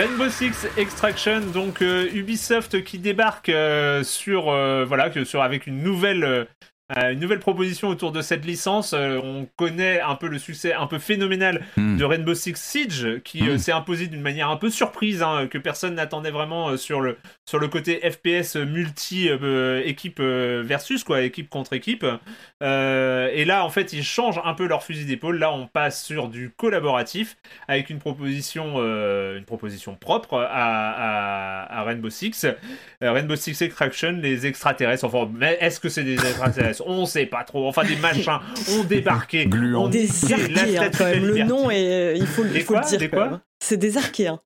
des archéens. Et ils ont débarqué, ils cassent tout sur leur passage, mais heureusement, euh, la cellule React euh, va reprocher tout ça. Ré- Réac, la cellule. Euh, Julie, Julie, toi, ce Rainbow Six Extraction, euh, que je suppose que tu y allais hyper motivée, mais Ah vraiment bah la, plus la, motivée ouais, la fleur au fusil quoi. Ouais. Bah non ouais, je, je devais en faire un test pour Canard PC et sachant que je n'avais jamais joué à Rainbow Six Siege, j'étais absolument terrifiée parce que l'image que j'avais de Rainbow Six Siege c'est un jeu donc euh, en PVP où on peut se faire laminer en un centième de seconde parce qu'il y a des joueurs euh, vraiment surentraînés quoi. Hmm. Et euh, je savais que ce jeu était aussi attendu pour ça parce qu'au moins euh, on se retrouvait face à, l- face à une IA quoi. Hmm. Le truc c'est que je l'ai abordé pas du tout de la bonne manière, à savoir en skippant le tutoriel le plus vite possible pour jouer avec mes amis. Ah Et, ouais, euh, Ah oui. du coup, je me suis retrouvée donc euh, moi à l'appréhender comme un FPS euh, d'action bah, ultra bourrin, enfin un peu comme j'aurais abordé Ouais. un Left 4 Dead ou même Back 4 Blood, euh, c'est-à-dire sans la moindre discrétion. Et euh, c'est pas du tout la bonne approche parce que je me suis retrouvée Ouais. à mourir en 30 secondes, quoi. C'est vraiment. Mm. Donc les ennemis, il y a plusieurs types d'ennemis, mais certains vous explosent à la figure et c'est assez punitif dans le sens où quand ils vous explosent à la figure, ils vous enlèvent la moitié de la barre de vie. Et euh, en fait, une fois que j'ai compris ça, qu'il y avait quand même Tom Clancy dans le nom euh, complet du jeu, j'ai commencé à y aller un petit peu euh, plus subtilement, donc accroupi, et c'est là que je me suis étonnamment amusée. Je m'y attendais pas du tout. Euh, parce que vraiment, enfin, quand on débarque dans ce truc avec le scénario, je me souviens même plus du scénario de, de, de Oh, un ce peu qu'ils cherchent. d'effort, Julie, quand même. Mais on a l'impression que le Ça, a des scénario gens il qui a ont travaillé dessus, il y a des gens qui ont bossé sur, euh, sur un scénario. Mais euh, je suis vraiment désolée, mais on a l'impression que ça a été généré par une IA, dans le sens où la DA est absolument immonde, les ennemis sont absolument dégueulasses, c'est des espèces d'extraterrestres à la peau violacée. Enfin, ça, ça, ça manque tragiquement d'âme. Mais en termes de gameplay, par contre, c'est vrai que c'est assez intéressant, enfin, de se retrouver euh, donc accroupi à envoyer. Donc, euh, on a les agents de quelques agents de Rainbow Six Siege qui ont par exemple des drones de reconnaissance euh, qui Mhm. permettent de voir un peu les ennemis environnants. Il y a des environnements destructibles, donc on peut se faire un petit itinéraire. euh. Et ça, j'ai trouvé euh, ça assez intéressant. Ce que j'aimais bien, c'était le fait que euh, donc chaque carte comprend trois zones. Donc en fait, dans chacune des zones, on a une mission à faire. Et il y a un moment où forcément, on va se retrouver bah, avec une santé un peu sur le déclin. Et c'est là qu'en fait, avec ton escouade, Non, tu votes. si euh, peu. Je vois- Là, je vois, je regarde Marius parce qu'on a vécu tellement des trucs. Enfin, Non, mais c'est bon, ça, et tu du te dis, vécu. bah, euh, est-ce que je continue vécu. ou non? Parce que quand même, il y a mon camarade qui boite, il y a l'autre qui est en train de pisser le sang. Est-ce que je continue? Et c'est c'est comme une sorte de pari que tu fais sur l'avenir, quoi. C'est que tu te dis, Mhm. ok, je suis galvanisé par le succès de la première mission, donc euh, vas-y, on se relance et tu meurs dans la minute, quoi. Ce qui est important, c'est que le, le- le bon sens, parfois, c'est de dire on va pas faire le prochain objectif pour ressortir nos personnages, la fameuse extraction. C'est c'est ça, ça, ouais, le, jeu porte très bien son nom. Le, le- le- le bon sens peut être de dire bah non, on va pas tenter de perdre nos personnages parce qu'on peut les perdre du coup dans l'action et dire bah non, on, on a fait un, un objectif sur les trois, on va décider euh, ensemble de dire bah non, on repart, on remballe C'est pas nos mal affaires. de, de convoquer le bon sens quand on est nul. Comme on l'a ça, c'est intéressant. Donner beaucoup de lieu à extractions euh, ultra précoces. hein. Il y a, y des moments de gêne où on discute, euh, bon on y va, on y va pas, ouais peut-être pas, bah, t'es sûr, non bah non bah on repart en fait, on repart, on repart. Juste, il faut préciser euh, pour, pour bien comprendre Oui. euh, les auditeurs qui n'ont pas, pas suivi, c'est qu'on a une galerie euh, de personnages, c'est hyper classique, des Mm. personnages, euh, ces, personnages militaires à la Rainbow Six Ghost Recon qui se ressemblent tous, enfin bon bref, oui, euh, qui ont chacun des capacités euh, médecin, explosif, Mhm. euh, exploration, euh, machin, tout Mhm. ça. Mais on a euh, au début, en tout cas, une dizaine de persos disponibles. Et sachant que quand on fait une partie avec un perso, eh ben, il va ressortir de la partie avec ses points de vie. Les Et dégâts bah, sont pourras persistants en fait. Voilà, ça. tu pourras pas le réutiliser tout de suite parce qu'il va falloir qu'il se soigne euh, pendant un certain temps. Et si il meurt sur place et qu'il n'arrive pas à être sauvé par ses petits camarades, il Mhm. faudra aller le chercher après parce qu'il sera plus dispo. Il Ça sera, devient une sera- mission, ouais. Voilà, Sans et ça engluer deviendra dans un- le personnage que tu as perdu parce que t'es nul va devenir une mission difficile que tu vas jamais réussir parce que t'es nul. Et c'est ça qui c'est ça qui est bizarre, ouais. C'est Mais ça ce qui est vachement parce que bien, ça parce que- ultra répétitif. Ça début. permet de renouveler en permanence ta façon de jouer Hmm. parce que ça t'oblige à changer de personnage et, de, et du coup d'attributs liés au personnage, ça t'oblige à, à, à t'attacher un petit peu à la façon Ouais. d'XCOM, quoi. Tu, tu essayes de, de faire gaffe à tes bonhommes, t'es nul, mais, mais Ça fout la pression, que, hein. vu qu'il y en a plus que trois de dispo, tu te dis quand même, on va faire attention cette fois-ci. Ouais, c'est Et ça, je trouve que c'est, enfin, ça plus le, le système des SAS où tu fais des paris, comme tu disais, sur euh, sur l'avenir, quoi, sur est-ce qu'on y va ou est-ce qu'on n'y va pas. Sachant qu'avec Patrick, en général, on n'y allait pas parce que on juste pas les Ah, moyens. on, apprend, aller.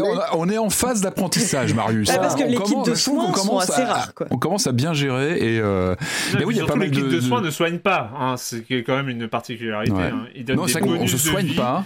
Mais, Voilà, euh, on se renforce, mais du coup, il y a, Ouais, euh, ça. ça remet l'enjeu de perdre son perso, en fait, vraiment. Il y a ce stress de, attention, j'ai vraiment, euh, je préfère me, me planquer dans un coin, attendre que ça passe. Ouais. On est vraiment obligé de gérer la vie de son personnage. Et ça, ça remet des enjeux en avant, je trouve, euh, plutôt, euh, bah, qui sont plutôt intéressants, même dans la dynamique entre les joueurs, de euh, qui prend la, qui prend le devant, s'il y en a un qui est un peu plus en forme que les autres. Ça crée pas mal d'échanges, euh, cette tension qui, qui est là pendant la partie. Et je, je trouve que c'est plutôt réussi, vraiment.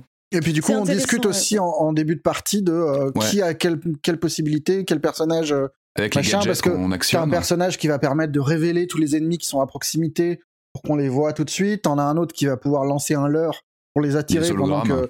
Donc c'est, t'as vraiment un truc de complémentarité qui est plutôt bien appuyé là-dessus et contraint en même temps. Donc ça c'est assez marrant Mm. comme dynamique. Mhm.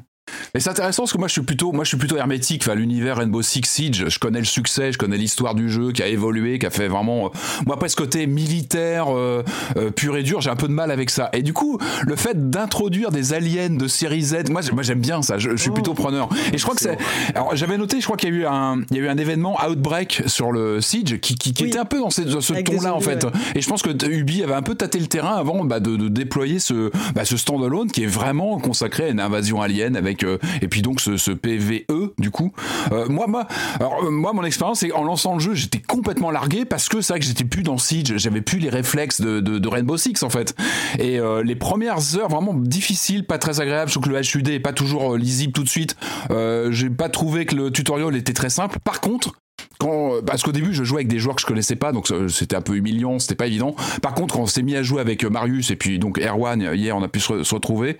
Là je trouve que le jeu il prend vraiment une ampleur. Enfin on commence vraiment à retrouver ces comme je disais ces mécaniques d'échange de, de, de constituer une équipe de savoir qui va aller en avant comment, comment. Enfin je trouve vraiment qu'il y a une dynamique et une tension qui Les fameux t'es où?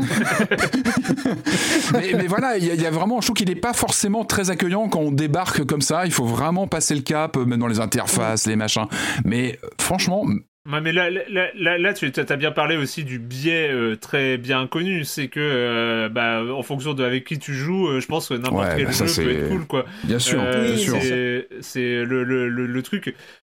Moi, j'ai bien aimé. Hein. Enfin, je me suis amusé quand on s'est retrouvé euh, hier euh, et que, et que je suis mort un certain nombre de fois et que je me suis retrouvé à être transporté euh, dans un caisson pour, pour pas être perdu au milieu des aliens. Recouvert de mousse de stase. voilà, re- recouvert de mousse de stase. Non, mais c'était drôle et puis on s'est bien amusé. Mais après, j'ai trouvé le jeu terriblement nul en termes de en, en, en, en termes d'ambiance en termes de Ouais. Mm, euh, c'est le problème. c'est Bah, c'est chaud, malgré, quoi. Ouais, malgré les, les apparences, il raconte pas grand chose en termes de scénario. Il y a quelques scènes cinématiques, mais euh, l'histoire, elle se joue avec tes Ah potes, non, quoi. même, Enfin, je voilà, demande même pour- pas du Exactement. scénario. Le Back 4 Blood, on s'en fout du scénar. Enfin, tu vois, c'est sauf que c'est drôle, sauf que Il n'y a pas, y a sauf- pas d'atmosphère, quoi.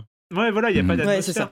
Julie, Julie, toi, c'est quoi, vu que tu as été obligé de faire le test pour Canard Ouais. C'est quoi ta conclusion de, de, de, de test là pour le coup? C'est quoi le. Bah, que ma conclusion, c'est retiré que, c'est que ça aurait pu être vraiment quelque chose, ça aurait vraiment pu être une sorte d'anti-Left 4 Dead qui appuie beaucoup plus sur le côté euh, tactique, euh, coordination d'équipe, euh, stratégie, enfin vraiment que j'aimais bien, avec des personnages qui sont pas tout à fait interchangeables, euh, enfin vraiment c'est comme ça que je le percevais, mais au final qui manque d'une identité euh, vraiment forte, enfin ne, ne serait-ce qu'en termes de DA et d'ambiance. Et le problème c'est que autant je trouve le, le système de, de perdre ses agents intéressant, il a aussi très vite ses limites, dans le sens où on se retrouve très vite à faire la même mission qui est de sauver son agent. C'est euh, Ouais. ça, Ouais, ça- ça, on, est, ça- on est bien habitué. Ouais. On a du bien coup, ça compris. devient très Et répétitif. qui est pas le gameplay le plus ouf de l'univers non plus. Bah, c'est hein. ça, parce que c'est toujours Ils la sont même coincés chose. dans un arbre, il faut tirer sur des petites bouboules Des qui, boules, qui- ouais, qui descendent dans des fils. Donc ça, ça devient beaucoup moins intéressant, ça fait que les missions se répètent énormément, donc je pense Mhm. qu'il y a un problème d'équilibrage à ce niveau-là. Et le truc aussi, c'est que autant au début, je tenais vraiment à préserver certains personnages plutôt que d'autres, quand tu montes en grade, au fur et à mesure, tu débloques des personnages. Et quand tu as un plus gros roster, forcément, tu t'attaches un peu moins et tu perds le côté euh, intéressant de, ce- de cette mécanique. Et je trouve que c'est un peu le même problème qu'il y avait dans Watch Dogs Legion, c'est qu'il y avait un- une, une vraie bonne idée, je trouve, Mm. où on pouvait recruter qui on voulait, mais au final, bon, bah, on savait que quand on les perdait, on les perdait pour de bon et on s'y attachait pas. Et là, il y a un peu le même truc, quoi. Donc au final, ça donne une sorte de, bah, de FPS qui aurait pu être très chouette, mais qui se retrouve un peu sans âme, quoi. Sur la durée, ouais. Donc il faudra voir comment il est mis à Mm. jour, parce que c'est un jeu qui va être euh, par définition euh, suivi, euh, je pense euh, enrichi, augmenté. Je pense qu'il faudra voir aussi comment il évolue sur la durée. euh, ça va être important à suivre. Hein, Comme Siege, hein, bah, tu prenais euh, le Rainbow Six euh, Siege de sortie, ça n'a plus rien à voir avec le, le jeu aujourd'hui. Enfin, il a Bah, complètement c'est été ça, transformé, il a évolué. le Donc là, il y a peut-être, ouais. euh, je pense, des ajustements le, qui le- peuvent le arriver. problème, c'est que oui, ça peut évoluer en termes de gameplay, en termes d'ambiance et de et d'unité graphique et de proposition, euh, de C'est ce qui proposition m'ennuie, d'univers. euh, ça va pas évoluer des masses. Après, moi, je trouve que quand même cette idée qui est euh, au- pour moi que j'ai trouvé vraiment au cœur du, euh, du truc, c'est d'avoir euh, les nids. Euh, C'est-à-dire, en fait, les, les- je trouve que c'est quand même la bonne idée. C'est là où tu te fais totalement submerger si tu fais n'importe quoi, ce qui nous est un Mhm. petit peu arrivé euh, à quelques reprises. Mais c'est-à-dire que tu as, des phases, tu as des, des- des espèces de trucs dégueulasses de nids d'aliens euh, qui sont là, euh, qui vont eux, se, enfin, qui vont se réveiller au moment où tu vas te faire repérer en fait. Et si tu te débarrasses pas des nids d'aliens, et ben les nids d'aliens ils continuent à produire. Et donc si tu as réveillé trois ou quatre nids d'aliens, c'est la mort parce que justement ils vont, ils vont, ils vont t'envoyer des bestiaux. euh, À la Left 4 Dead, non Il y avait. Left 4 Dead aussi qui faisait ça, je crois. Il y avait comme ça des générations de, de, de, de monstres, si je dis pas de bêtises. là, là, là, le côté Oui, huis clos, hordes, euh, le, côté huis clos euh, de, dans, nécessite justement de, de prendre. Enfin, on peut envisager une sorte de truc d'infiltration euh, très, très poussé, sachant que l'infiltration multi a aussi ses limites. Euh, et, En plus, il y a euh, ce, ce truc d'émergence aussi là qui est intéressant, l'espèce de bout noir qui a par Ah ouais, terre, la- Oui, qui oui, ralentit, oui. ouais. te ralentit. Faut tirer dessus pour Voilà, faire si un tu, chemin, ouais. tu peux choisir de- d'utiliser des, des balles pour, euh, pour te tailler un chemin et, et la, et la plus vite. Mais si tu le, enfin, le truc, c'est que toi, t'es ralenti par ce truc-là, mais les ennemis ne le sont pas. Ce qui fait que ça, ça crée des déséquilibres aussi qui sont assez amusants euh, et un peu, enfin, à la fois frustrants quand tu, quand tu découvres le truc, et que tu te rends compte que t'es, euh, tu vas à Mm. deux à l'heure et que t'es poursuivi par euh, quatre bestioles et que c'est pas le moment. En mais plus, tu portes ça ton crée des camarade qui est assez de marrantes, quoi. Mais ouais.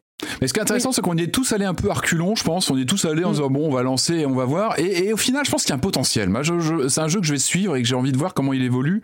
Euh, voilà, encore une fois, c'est la tension que je retiens des parties qu'on a fait. Où vraiment, Ouais. euh, l'action, tu peux pas partir comme tu disais, Julie, c'est pas un actionneur, quoi. Donc, faut faire très attention, faut être méthodique. Euh, tu retrouves bah, les codes de Rainbow Six, hein, clairement. Enfin, il est, euh, il a pas. il- ils ont pas désavoué ce qu'était l'ADN de Rainbow Six en fait et ça je trouve que c'est intéressant de d'être dans une expérience pure jus après euh, voilà après Non, je suis, euh, je suis d'accord avec Patrick dans le sens où ouais, il y a, il y a- il y a du potentiel. Le seul truc qui me rend pas très optimiste, c'est qu'on a quand même, euh, alors il y a plusieurs environnements qui sont sur le papier ultra sexy. Enfin, c'est vraiment, allez, on a un, un hôtel luxueux à New York, un musée des ovnis à San Francisco, on a un centre de recherche dans l'Alaska. Mais quand tu te retrouves dedans, bah c'est moche quoi. Alors que c'est, ça pourrait être ultra séduisant quoi. Par Ça, c'est contre- le truc, euh, ouais.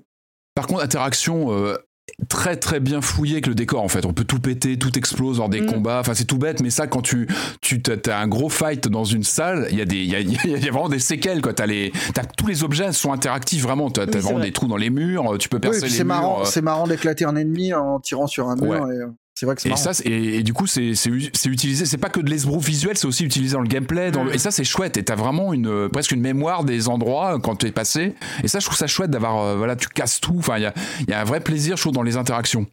Après, franchement, je trouve que, enfin, pour revenir sur l'atmosphère, on est quand même à des kilomètres de Back 4 Blood ouais. où t'avais Mm. des effets, de, tu, enfin, tu vois, le, le- le simple fait. Et t'avais une, une façon de se renouveler dans les environnements quand ils te rajoutaient de la brume ou des trucs comme ça, Ouais.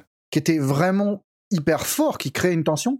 Là, t'as l'impression d'être dans des trucs générés procéduralement, tellement Mhm. c'est. Bah c'est ça. c'est- tellement. C'est le problème. Back 4 Blood, t'as des missions qui marquent. Enfin, tout le monde se souvient de la, la mission avec le jukebox, euh, enfin, dans, dans le bar. bar, enfin, ouais, le bar, ouais, bien Le sûr. Et bateau. là, il n'y a pas de moment ultra euh, marquant comme ça, parce qu'effectivement, les missions sont générées de manière aléatoire. Donc, euh, c'est. Enfin, voilà, qui se souvient du moment où il a escorté un VIP euh, euh, dans un poste de police à New York, quoi. C'est c'est très, euh, très bizarre, quoi. Moi, je me rappelle de ce moment où Marius me tenait à bout de bras, où j'étais, euh, j'étais euh, complètement enquisté dans une sorte de, j'étais, euh, voilà, j'avais été englué par les zombies. où Il m'a ramené dans le, dans le, Dans le sas de sécurité.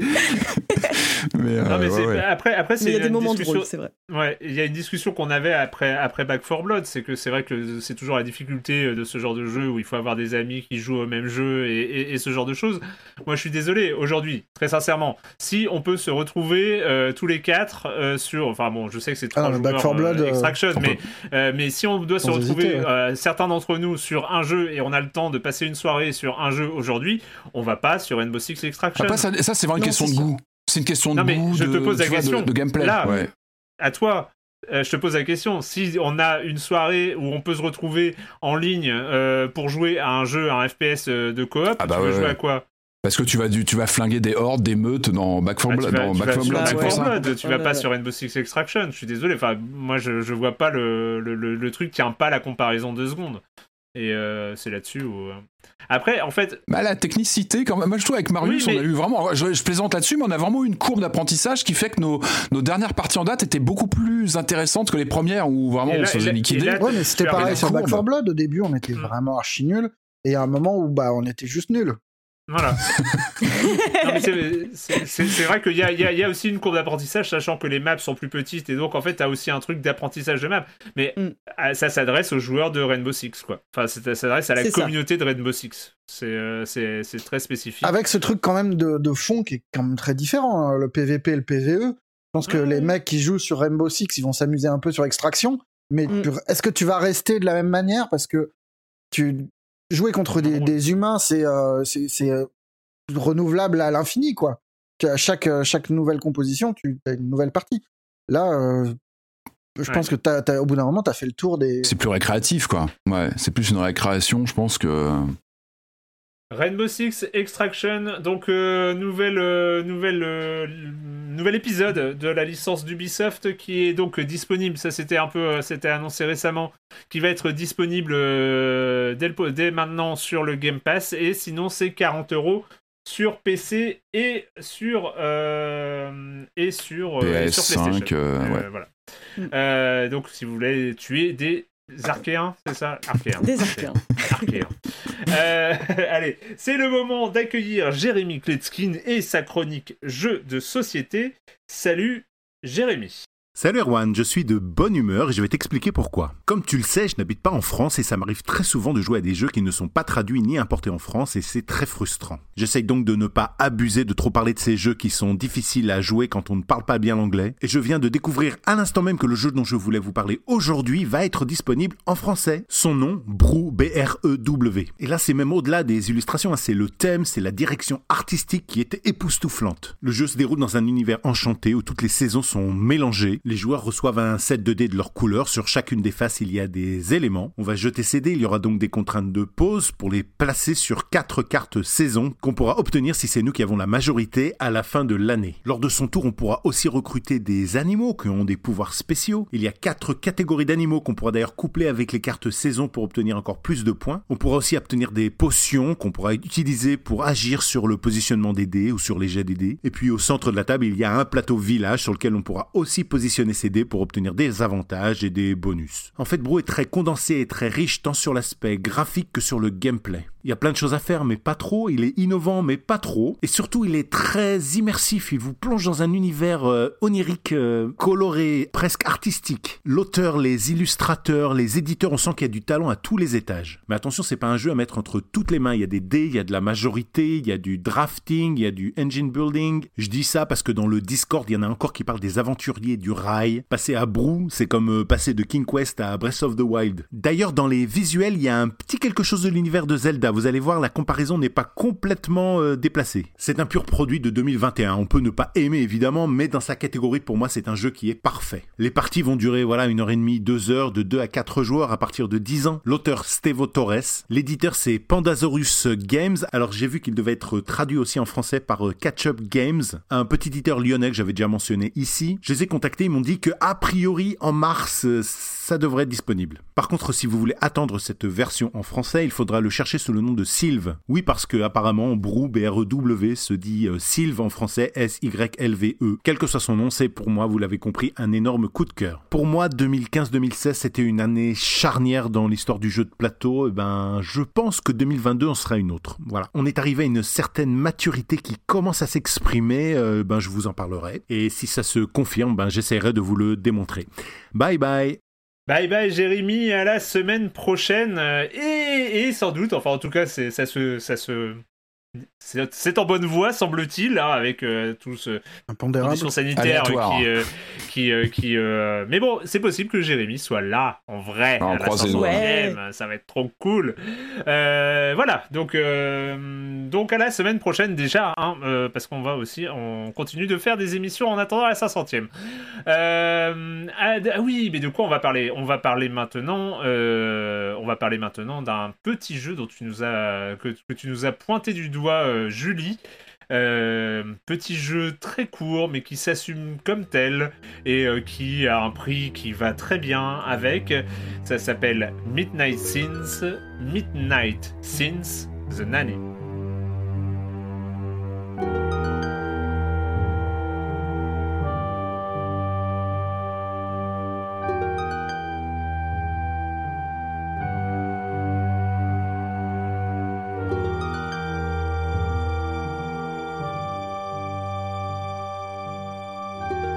Midnight Sins The Nanny euh, par Octavie Navarro. Ce n'est pas le premier Midnight Sins, mais nous n'avons pas joué aux autres encore. Euh, J'avoue qu'il était totalement passé sur le radar. C'est un jeu d'Halloween. Euh, C'est vraiment un, jeu qui est sorti fin 2021. Déjà, comment tu es tombé dessus, Julie? Euh, Comment Eh ben, ben, je remercie mon collègue Noël Malware de Canard PC en fait qui, euh, qui est à fond dans les jeux d'Octavie Navarro et qui suit vraiment, euh, vraiment ce qu'il fait. Moi, Octavie Navarro, je le connaissais juste parce qu'il a travaillé sur les animations et les arrière-plans de, bah, du très bon Thimbleweed Park dont on avait parlé avant. Hmm. Et, euh, et en fait, en voyant les captures de, de son test, je me suis dit, mais ça a l'air complètement pour moi ce jeu, pourquoi tu m'en as pas parlé auparavant quoi Et pour résumer, en fait, c'est euh, le troisième épisode de- d'une série qui s'appelle donc euh, Midnight Sins. Et euh, après, chaque euh, épisode euh, se tient tout seul. Enfin, c'est une sorte d'anthologie d'horreur, un peu comme un Dark Pictures anthologie euh, indé en pixel art. Quoi. Euh, t'imagines, en fait, euh, pour moi, c'est très inspiré de la quatrième dimension, dans le sens où on a un narrateur en fait qui va nous présenter l'histoire à chaque fois. Et alors, j'ai juste fait le troisième, mais je vais faire les autres immédiatement parce qu'ils sont tous à une poignée d'euros. Et ils se bouclent tous en moins d'une heure. Et c'est vrai que c'est un, un vrai argument aujourd'hui, je trouve, à l'heure où euh, il y a des jeux comme Dying Light qui se targuent d'être finis en 500 heures et que ça marche pas du tout sur moi, ce genre d'argument. Et euh, donc en gros, ouais, c'est on a euh, donc une espèce de personnage narrateur qui, qui prend la forme d'un œil, euh, qui euh, qui nous explique donc on va suivre l'aventure de deux enfants qui vont faire face à leurs peurs les plus primaires et c'est et c'est vraiment très chouette. Alors le souci avec ce genre de jeu, c'est qu'on peut pas complètement, on peut pas trop en dévoiler, mais mais c'est euh, c'est vrai, c'est l'histoire donc euh, d'une babysitter donc qui va s'occuper de deux enfants alors que leurs parents s'absentent pendant trois jours. Et c'est euh, déjà en termes de pixel art, moi je trouve ça très très joli. Il y a une vraie ambiance, etc. Et t'as vraiment un sentiment de malaise qui s'installe très rapidement et de même qu'un sentiment euh, d'attachement très rapide en fait au personnage. Moi, tout de suite, les gamins, j'avais envie de les prendre sous mon aile euh, et que tout se passe bien, quoi. C'est donc ça se déroule en, en octobre 86 euh, et donc ces enfants vont se retrouver dans une forêt où il y a de plus en plus de choses bizarres qui vont arriver. quoi. Patrick, Bah, pff, un jeu qui se déroule en octobre 86 peut-il être mauvais? C'est peut-être ça la- le fond Oui. de la question. Ça peut être mauvais. Non, non, non, non. Ouais, c'est une bonne surprise. Moi, j'aime beaucoup. Bah, le, comme tu le disais, Julie, le travail sur le graphisme. Moi, j'aime beaucoup le l'espèce de filtre euh, CRT qui, qui- qui est collé sur ton PC. ah oui, du coup, il y a sur une les sorte de- bords. euh, Ah mais ouais, il y, a- il y a un filtre mais qui est très joli. Enfin, on, on en a plein des filtres. Mais là, il y a vraiment quelque chose pour donner un, un look un peu euh, de jeunesse ou peut-être Super NES, je sais pas, peut-être plutôt NES. Magnétoscope Euh, fatigué, quoi. Ouais, en plus, ouais, il y a des, il y a, y a des, il y a des espèces de, de, de décrochage de l'image. Parfois, enfin, on sent qu'il y a vraiment tout le, toute l'imagerie euh, euh, années 80 qui joue à fond là-dessus. Évidemment, euh, impossible de pas penser à Maniac Mansion hein, avec le look des persos. Il y a un petit côté LucasArts dans les gestuels des personnages. Alors voilà, quand on sort la carte LucasArts, c'est quand même pas rien. Évidemment, on pense à ça parce que leur gestuel, la mise en scène, on est sur un look un peu de point and click, même si on n'a pas, on a un tout petit inventaire, on, ça va pas très loin. Et encore une fois, tu l'as très bien dit, c'est une expérience courte de, de moins d'une heure ou une heure maximum. Donc ça s'est ramassé. Par contre, moi j'ai été surpris par le euh, le côté d'un côté très guilleret, très années 80, très euh, sucré, euh, gentil de la mise en scène. Mais alors il y a une noirceur dans le propos. Alors on va pas dé- Oui. dévoiler tout ce qui se passe, et... mais je trouve que ça va très loin. Et c'est plutôt une bonne surprise. C'est-à-dire que ça commence comme un, un truc un peu à la Amblin, un film Amblin années 80 avec plein de clins d'œil à la Stranger Things. À part que je trouve que le ton très vite s'assombrit.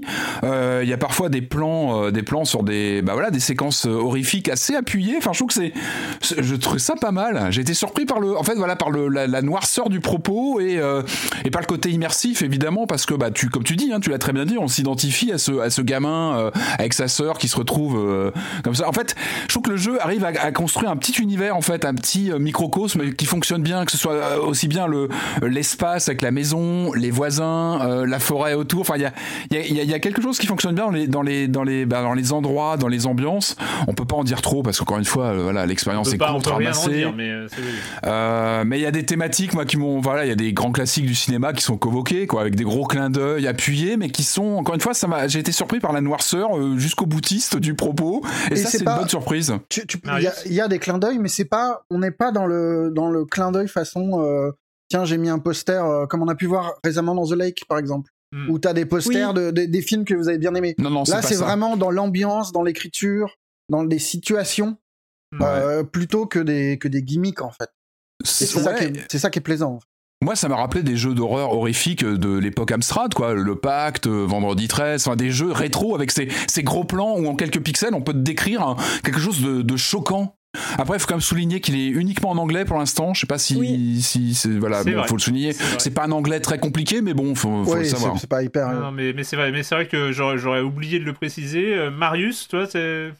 Bah, je suis tout à fait d'accord avec ce que vous avez dit. Moi, ce que je rajouterais, c'est que le, la proposition, le fait que ça tient en une heure, c'est assez parfait parce qu'en plus, le jeu est suffisamment bien écrit, le, le pixel art est suffisamment évocateur pour que tu aies l'impression qu'il en est encore sous le coude, quoi. Il Ouais, pourrait durer deux, trois fois plus longtemps sans que ça soit abusif. Et, et du coup, ce côté ramassé est à la fois un tout petit peu frustrant et en même temps, bah, ça joue sur l'imaginaire euh, du, du joueur. Tu, il y a des scènes, enfin moi, il y, a des- il y a des scènes très précises où tu te dis, oh putain, là tu pourrais développer ça euh, un peu plus profondément, créer un truc, tout un pan d'histoire autour de ce truc-là. Ouais. C'est pas fait, mais, mais tu sens que le, le développeur le sait aussi, et du coup ça te fait une expérience qui à la fin est plus dense qu'elle n'est vraiment quoi. Enfin, elle est, elle est, elle est vraiment très riche et elle a un pouvoir, bah ouais, évocateur quoi. C'est que tu peux t'imaginer des trucs en plus. Et du coup, euh, du coup, bah tu finis le truc en n'ayant qu'une envie, c'est de faire les autres. Quoi. Mhm, Bah oui, mhm. c'est ça, parce qu'il y en a deux autres. Donc un euh, qui s'appelle The Highway, où euh, donc c'est sur une jeune femme qui se retrouve sur une route déserte, et un autre sur un type qui voyage en avion et qui fait directement écho à un épisode de la quatrième dimension d'ailleurs. Ce qui, ce qui est bien fichu, d'ailleurs, je trouve, c'est que dans les faits, on est quasiment sur du visual novel. Par contre, le jeu, il te, il te fait ressentir une sorte de liberté. C'est toi qui diriges ton personnage, tu rentres dans la maison, tu repars. Il s'amuse un peu de ça. Il te donne une sensation de pas être guidé alors que tu l'es complètement. Enfin voilà, le jeu, il est en roue, il est en Mais totalement linéaire. C'est là où moi j'ai, moi j'ai trouvé assez, euh, assez fort, c'est que euh, c'est effectivement une expérience de 40 minutes, je crois, enfin euh, en fonction, mais bon, il n'y a pas beaucoup de. Et en fait, j'ai toujours eu cette impression, enfin, ce, ce- ce préjugé, hein, mais de, de, de me dire que le jeu vidéo in- intégrant une phase d'interactivité, forcément, était plus long en termes de narration, était plus long à mettre en place que euh, l'équivalent en série, par exemple, ou euh, ce genre de Mhm. choses. Et sauf que c'est vrai que, et c'est vraiment dû à ce que tu as pointé, Marius, c'est-à-dire ces petits passages qui sont et référencés et euh, euh, qui sont aussi en forme d'ellipse, c'est-à-dire on, on se doute qu'il y a des choses qui se sont passées, mais c'est pas décrit, c'est pas, c'est pas approfondi et tout ça. Ce qui fait que quand arrive euh, la fin du jeu, c'est t'as juste l'impression, tu fais waouh, Euh, et, et vraiment il y a eu ce feeling quatrième dimension, ce feeling conte de la crypte, euh, ce feeling de ces, de ces petites séries avec des petites histoires hyper bien foutues, hyper. euh, voilà, qui sont. Mhm. Voilà, qui sont marquantes, euh, comme on se souvient d'un épisode de la quatrième dimension ou d'un autre ou tout ça, parce que il y avait le petit twist final qui venait appuyer, qui venait euh, euh, consolider un peu tout ce que tu venais de voir. Et là, je trouve qu'il y y a cette structure qui est parfaite et qui fait que bah, quand tu arrives à la fin, t'es es juste content d'être voilà d'avoir vécu ça d'avoir vécu ce petit moment et, franchement pour moins de 3 euros quoi enfin c'est Et ces ellipses, elles sont presque dans le gameplay aussi, parce que Ouais.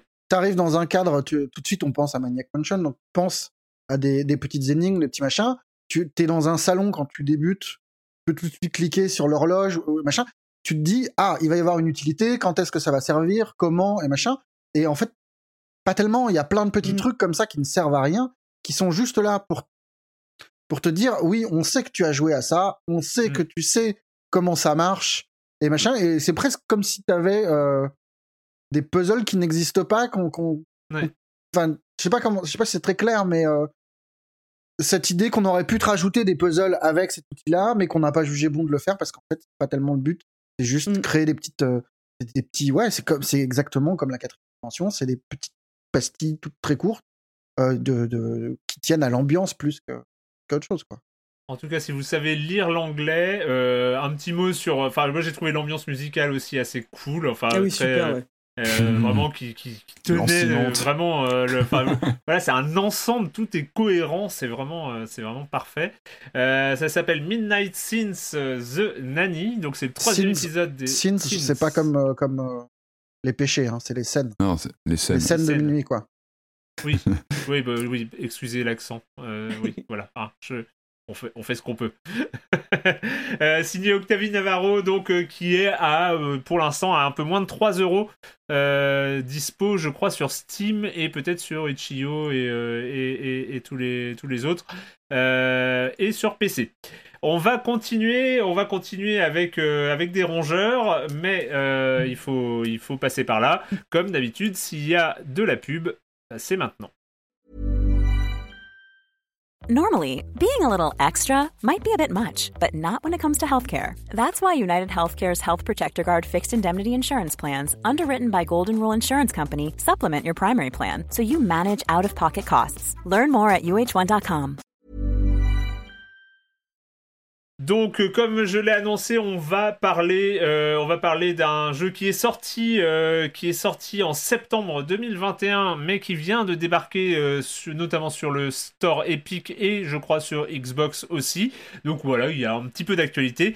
Le jeu s'appelle Away Survival Series. This is the story of a young sugar glider whose journey into the wild has only just begun. This is a story of adventure, a story of discovery, a story of survival. This is the story of the life that remains. This is your story. Welcome to the Animal Kingdom. Donc Away, euh, ben, en fait, tu vas être un petit peu tout seul. euh, tu n'as pas réussi à nous convaincre, euh, Marius. tu n'as Non, pas mais réussi je à nous suis- convaincre. mais en même temps, vous je voulez sais- jouer je- un rongeur Ouais, oui, Mais si, d'accord. c'est super Mais plus. comme promesse. Ah Attends, oui. c'est un jeu post-apo dans lequel tu joues un rongeur. Mais il y a ok, déjà on l'a déjà fait avec Biomutant. et il se trouve que c'est le même narrateur. Ah, Mais c'est le même C'était un narrateur. rongeur, c'est un rongeur biomutant Ouais. Ah oui, vaguement. tu oui, pouvais non. choisir Vaguement. entre trois animaux de toute façon tu, tu faisais muter. Bon, on était un petit peu loin. Bon, bref, ouais. Là, c'est pas n'importe quel rongeur. C'est un phalangé volant. Un jeune phalangé phalangé volant. D'accord. En gros, c'est un marsupial avec un wingsuit. Mais c'est naturel, quoi. Il, il bouge les bras et il a un wingsuit, c'est super. Un écureuil volant, quoi. Enfin, c'est pas ce qu'on appelle. Voilà. Ouais. Mais Ah, c'est. ouais. bah, ouais. Et, bah, du coup, j'ai appris avec un phalangé, donc je partage. Ouais. Ah bah voilà. Ah, Donc c'est un jeu d'action-aventure, mais mis en scène comme un documentaire animalier. Moi, la pitch, ça super, ça me donne envie. Oui. Le tuto est plutôt engageant. On suit sa mère, euh, euh, pas Mar- un si marsupial, du coup, qui nous apprend bah, euh, comment sauter, comment manger, euh, comment planer, euh, et puis les, les dangers les plus communs euh, pour un phalangé. On ne sait pas naturellement. Hmm. Et le tout est accompagné par une voix qui est euh, voilà, protégée par la, végéta- la végétation. Le jeune phalangé euh, ne connaît pas encore les, les ennemis naturels. Voilà. Et du coup, ça marche plutôt bien, c'est plutôt engageant. Euh, L'environnement 3D, il est plutôt mignon, c'est assez chatoyant, c'est très vert. Euh, c'est une nature que, tu re- que tu découvres façon mini-pouce, donc tu es vraiment euh, petit, tu te balades entre. Tu utilises les herbes pour te, pour te cacher des, des prédateurs naturels, tu manges des champis. La belle vie, quoi. Sauf qu'en fait, tu te rends compte que bah, les arènes dans lesquelles tu te promènes, elles sont pas bien grandes Mhm. que, euh, que le principe et les intentions, elles sont super, mais que bah, qu'il y a des bugs de caméra dans tous les sens, que les sauts, ils sont soit pas très intéressants parce que si tu utilises la gâchette gauche, tu permets, enfin tu, tu, euh, tu déclenches euh, un point, enfin tu allumes un petit point sur lequel tu vas sauter et c'est quasiment automatique. Et par contre, si tu le fais pas comme ça, alors là le saut c'est n'importe quoi. Tu, pars dans tous les sens, c'est pas clair, c'est bordel. Et puis le jeu, il est trop, euh, ça ressemble à un rail en fait. Tu suis, euh, tu suis euh, le tuto. euh, ta petite maman qui t'apprenait tout, elle se fait attraper par un, un vilain rapace. Et euh, le jeu, bah, ça va être retrouver maman et, et la sauver des griffes terribles prédateurs. Sauf que les combats, ils sont nuls. Ouais. Tu tapes dans tous les sens. L'infiltration qui aurait pu être super, parce qu'a priori, c'est cool de, Bah oui. de dire que tu vas te cacher d'un prédateur dans les herbes et machin. Sauf que ça marche pas. Il y a des moments où tu, tu te fais choper, tu ne comprends pas pourquoi. Il y a des moments où tu passes, tu ne comprends pas pourquoi non plus. Donc, c'est pas super, super. Et, euh, et voilà, quoi. Enfin, le, le jeu, moi, franchement, j'aime. Enfin, la promesse de faire un truc en, en façon documentaire animalier, je trouvais ça super, vraiment intéressant. Je voyais un petit peu le petit frère de Ancestors, qui était sorti il y a deux ans, Mhm. euh, en termes de techno, en termes de, de promesses de jeu qui est pas exactement dans les clous, quoi. Euh, Sauf que Ancestors, il était un peu rude parce que le but c'était de comprendre les interactions même avec l'environnement, que le moindre bouton, il fallait découvrir à quoi il servait parce que ton personnage devait euh, apprendre l'appréhension, quoi, les- enfin, Ouais. découvrir le, le monde, et que là tout est au contraire très euh, ouais, très transparent, très gros et, et que ça marche mal. Et le jeu se boucle en 18 heures, mais c'est un peu ouais, passer passer les deux premières heures d'amusement, c'est pas très intéressant, voilà. Et pour un truc qui avait été euh, starté quand même euh, plutôt bien accompagné, je crois qu'ils avaient eu euh, 100, 100 000 dollars ou un truc comme ça. Enfin, c'est c'est un peu décevant. Enfin, c'est même très décevant parce qu'en vrai, franchement, je recommande à personne de l'acheter euh, full price. Sauf si tu Mais- veux, euh, sauf mais- si mais ton y a un- rêve, c'est de Non, jouer en mais écureuil volant et Il y a, il y a un truc curieux, quoi. Il y a une proposition phalanger, qui est, qui est intéressante, je trouve. De sortir de, du côté euh, côté pam pam boum boum du Hmm. personnage. De voilà. Non, ça ne marche pas.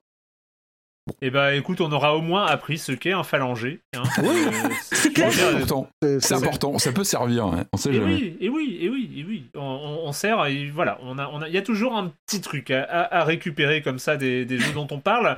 Ici, c'est juste, euh, voilà, la, la classe de mammifères euh, dont on parle. Mais bon, bref, Euh, on va terminer, on va terminer cette émission. On en avait déjà parlé en avril 2021. Oui, c'était il y a pas si longtemps. C'était il y a pas si longtemps.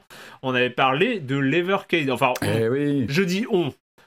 Ouais. On- vous, nous, euh, tout le monde sait de qui on parle hein, quand on dit ce on un peu global. Ce n'est pas un on, c'est toi, euh, Patrick. Hein, on Oui, va pas, bah on va oui, pas se mentir. Voilà, tu nous avais parlé en avril 2021 de l'Evercade. L'Evercade Eh ouais. qui était prometteuse, surtout avec des cartouches. Hein, on Eh avait ouais, bien compris que hein. c'était quand même le- le- le- l'élément, l'argument marketing hum, principal. Majeur, bah c'était ça, ouais, bien sûr. Et là euh, sort quelque chose qui s'appelle l'Evercade VS. Oui. Qu'est-ce que c'est donc? Que Allez, on fait un point Evercade. Alors, je vous avais parlé donc il y a quelques mois de cette euh, donc cette portable à cartouche euh, avec des jeux rétro sous forme de compilation. Et là, alors là, je vous le montre à vous parce que Ah oui. on est en visio. Voilà, regardez cette chose. Vous voyez un petit peu le look. Mais c'est pas Un portable ça splendide monolithe Ah blanc. non, c'est pas euh, portable, c'est une console de salon qui a quand même clairement des faux airs de NES hein, des années petit 80. liseré rouge. Avec, Wow. vous voyez, le petit clapet. Wow. Là, je- vous pouvez pas l'entendre comme ça, mais vous- euh, je la montre à nos amis. Mais Voilà, fais passer le clapet, fais passer le clapet Et dans alors le son. attention, Moment voilà, Voilà. ça c'est le clapet Ah en ouais. plastique qui se referme. Alors voilà, comme vous l'aurez compris, donc l'Evercade VS c'est une euh, version console de salon de l'Evercade portable que l'on connaissait. Donc c'est toujours signé par une boîte anglaise Blaze Entertainment. Alors voilà, en quelques mots, c'est vraiment une console qui ressemble à une NES. Elle a un look, euh, elle est en plus livrée blanche. euh, voilà, il n'y a pas de doute là-dessus. On reprend à peu près le, le- le- les couleurs de la, de la portable. Alors, on parle de NES, par contre, quand on la prend en main, c'est quand même beaucoup plus léger qu'une NES, hein, en termes de, de- de finition, de autant, enfin, vous un prenez une Raspberry NES, Pi à vous prenez une. NES, vous prenez une NES d'époque entre les mains, c'est super lourd, c'est increvable, c'est indestructible.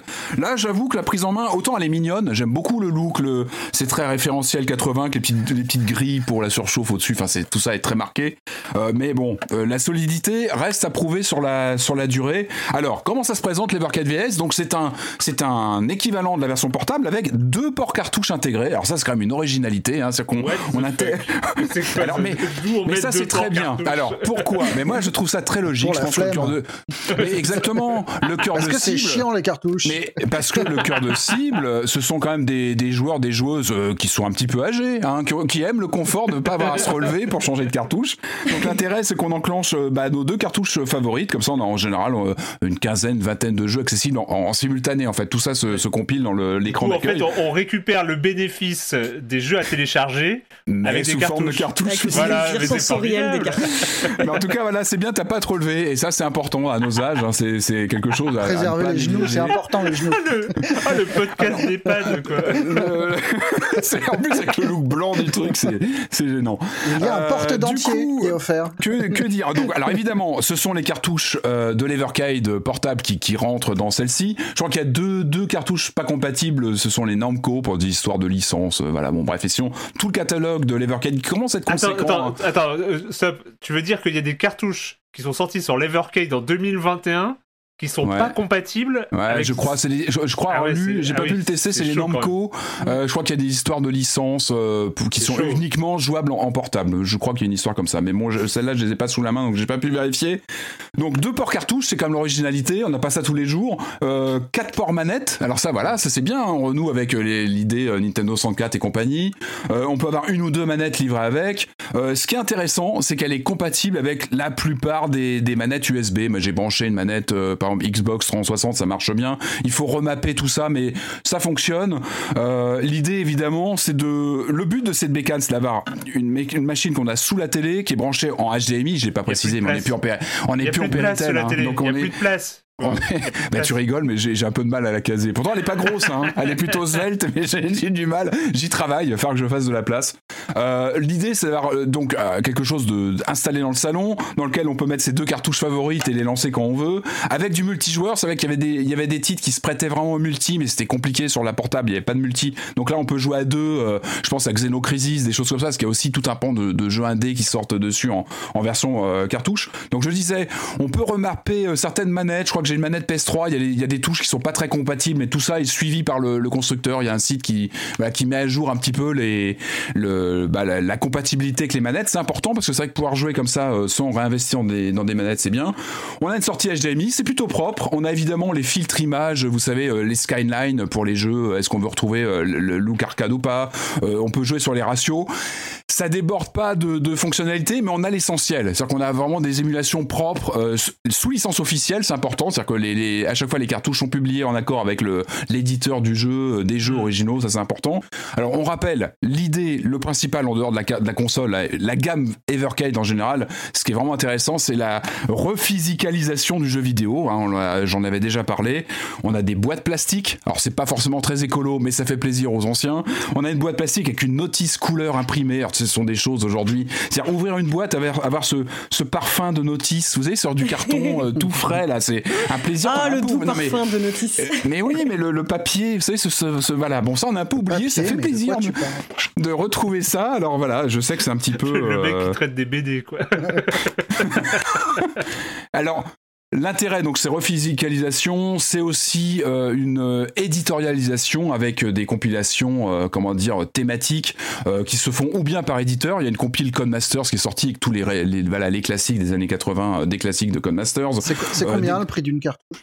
C'est euh, c'est 15 euros, entre 12 15 euh, selon, voilà, si tu arrives à avoir des promos. C'est une quinzaine, c'est une quinzaine, quinzaine d'euros à peu près. Il faut vérifier que peut-être une vingtaine, plutôt une vingtaine. Ça dépend vraiment si tu arrives à choper une promo ou pas. Si tu arrives à avoir des, des, des, des promos bah, entre 15 et 20 euros.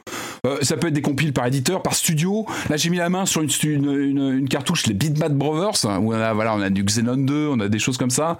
Euh, il y a une compile Oliver Twins, euh, ou ça peut être aussi une compile thématique. Il y a une série sur les Worms, par exemple, qui sont regroupés.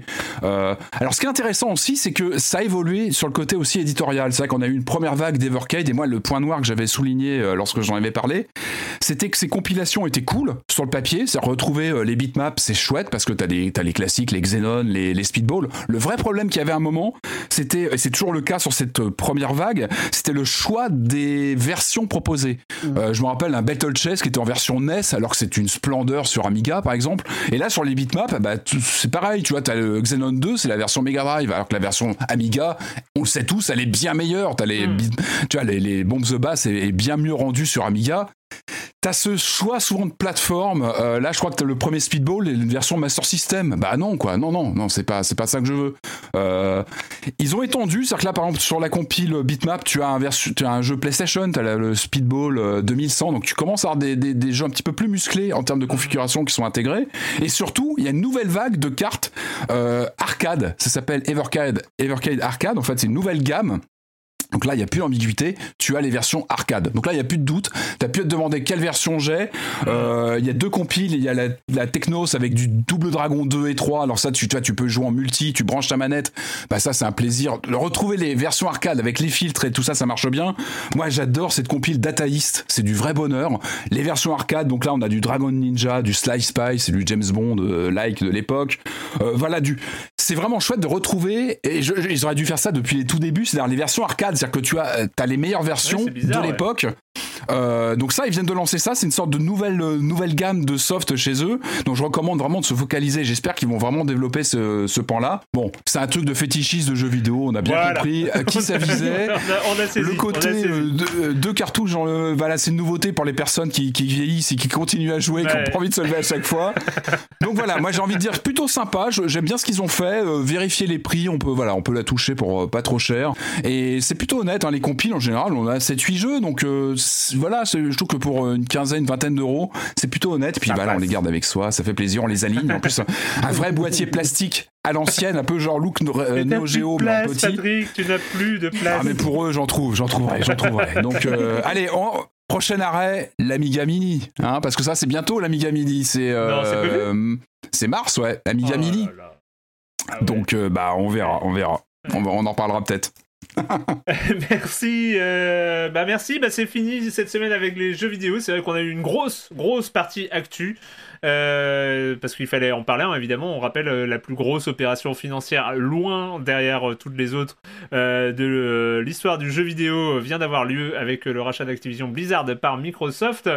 Et puis, puis voilà, bah, chose qu'on sera amené à sans doute en reparler très très vite. dernier rappel quand même, les billets pour la 500e de Silence on Joue sont normalement en vente sur le site du Forum des Images à Paris. Donc vous devrez retrouver ça. Évidemment, hein, je rappelle aussi, euh, c'est euh, euh, il y a toutes les conditions sanitaires, il n'y a pas de jauge, mais bon, on est encore dépendant de, tout ce qui va se passer d'ici là, en espérant que ça aille plutôt dans la bonne direction que dans l'autre. et voilà, et puis bah c'est l'heure de la question rituelle à laquelle vous n'allez pas échapper. Et quand vous ne jouez pas, vous faites quoi, Julie? Eh ben moi j'ai regardé un film qui s'appelle Blow the Man Down euh, c'est euh, c'est sorti en 2019 et c'est dispo sur Prime et ça a été réalisé par euh, deux réalisatrices que je connaissais pas du tout. Donc Bridget Savage Cole et Daniel Crudy. Et donc en gros, on suit l'histoire de deux jeunes sœurs qui vivent dans une petite ville de pêcheurs dans le Maine et qui viennent de perdre leur mère et qui donc l'une d'elles tue un homme. Je vous raconterai pas les circonstances parce que ça fait partie un peu du truc. Et en fait, on va suivre un petit peu bah, comment est-ce qu'elles vont s'arranger, bah, déjà pour dissimuler le corps, toutes les dynamiques qu'il y a en fait par rapport aux réactions des différents habitants. Et vraiment, j'ai trouvé ce film très très chouette. Alors, il est présenté comme une comédie noire, mais j'ai pas énormément rigolé. Mais en revanche, c'est très très noir, ouais. Et après, euh, les, les, actrices sont vraiment, je trouve, exceptionnelles. Enfin, toutes les actrices, et je dis actrices parce que c'est un film où euh, il y a essentiellement des personnages de, de femmes. Les, les, hommes jouent un rôle plutôt mineur. Et c'est vraiment très très chouette. Je connaissais pas du tout les deux actrices principales, donc qui s'appellent Morgan Saylor et Sophie Lowe. Et vraiment très très bonne découverte euh, de comédie, euh, enfin de film noir indé quoi. Eh ben, cool, dis donc. Euh, Patrick? Alors moi j'ai des séries en cours, donc c'est vraiment du work in progress. hein. Je peux pas vous donner un, avis définitif. Euh, j'ai attaqué la saison 4 de Cobra Kai. Alors Cobra Kai, je craignais un petit peu un, essoufflement parce que quand même, on rappelle Cobra Kai, donc c'est cette série euh, euh, sur Netflix qui s'inscrit dans la suite directe de la série Karate Kid. Alors quand même saison 4, hein, moi je craignais un, essoufflement naturel. Et puis ils arrivent, ils, arrivent à te sortir des personnages des fins fonds de la, saga originelle. On a le retour de Terry Silver, le, méchant de Karate Kid 3, qui est pas le meilleur épisode, mais moi je, suis plutôt bon client. euh. Alors ce personnage qui était mais complètement euh, over the top dans le dans le dans le troisième Karate Kid, qui revient. Alors il manque malheureusement, on n'a plus le doublage de Pascal Renwick euh, disparu, qui était mais dantesque. Revoyez, je crois qu'il est sur Netflix, hein, le la VF de Karate Kid 3, la VF de Terry Silver est cultissime. Et malheureusement le le, le- le doubleur nous a quittés, donc on a un nouveau doublage un peu plus neutre, on va dire.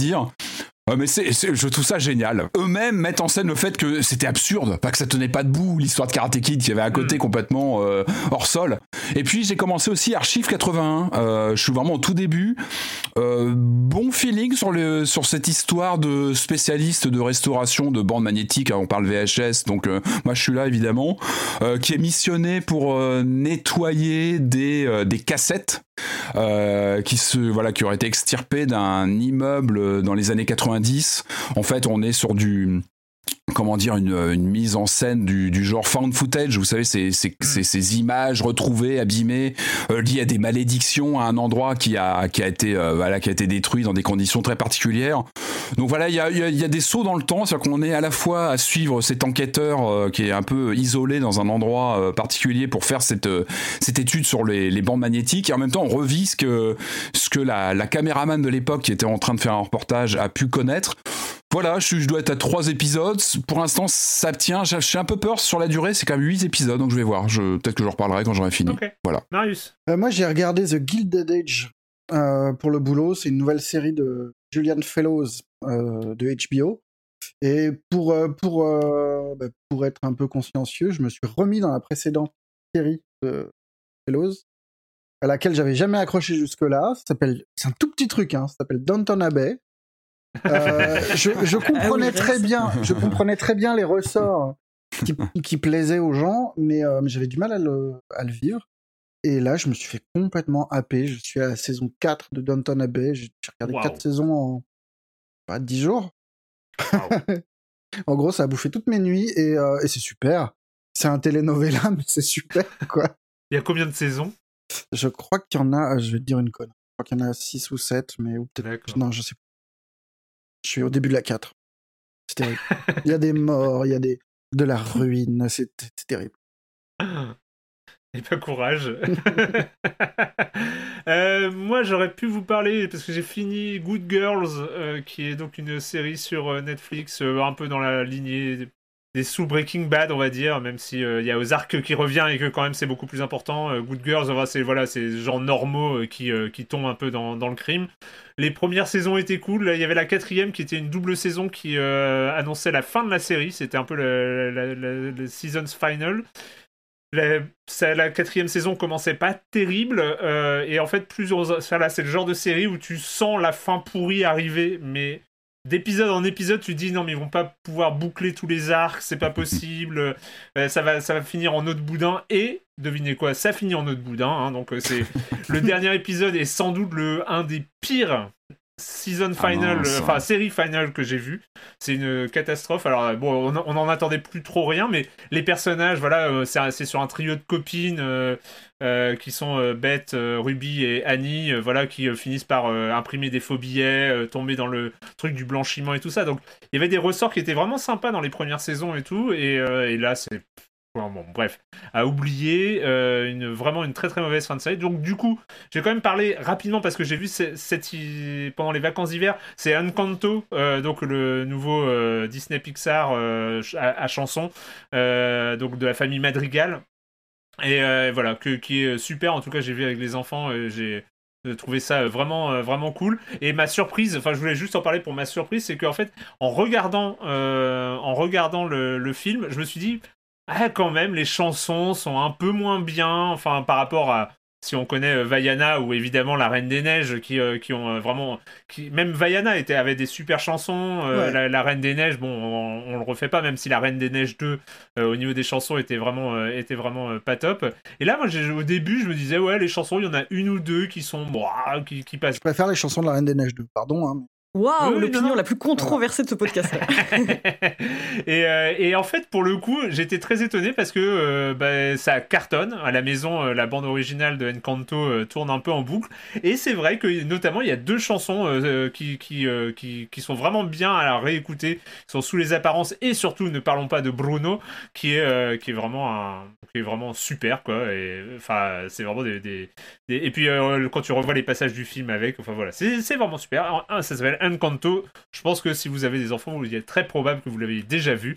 Mais euh, voilà, c'est c'est vraiment très bien. Ouais, mais Charlie. Couture, euh, Toy Story, Charlie Couture, quoi. C'était. euh, voilà, quoi. Je reste. Je suis, je suis bloqué dessus. C'était il y a longtemps, Patrick. Ouais, il y a longtemps. Ça chante pas dans Karate plus. Kid? Ah bah, c'est du Bananarama après, c'est autre chose, c'est un autre, euh, c'est autre chose sur le, sur le premier. euh. Euh, C'est un choix de vie après. Euh, et ben merci, merci beaucoup à tous les trois. Euh, et puis bah comme euh, d'habitude, nous on se retrouve la semaine prochaine pour parler de jeux vidéo sur libération.fr et sur les internets. Ciao. Ciao. Salut. Ouais.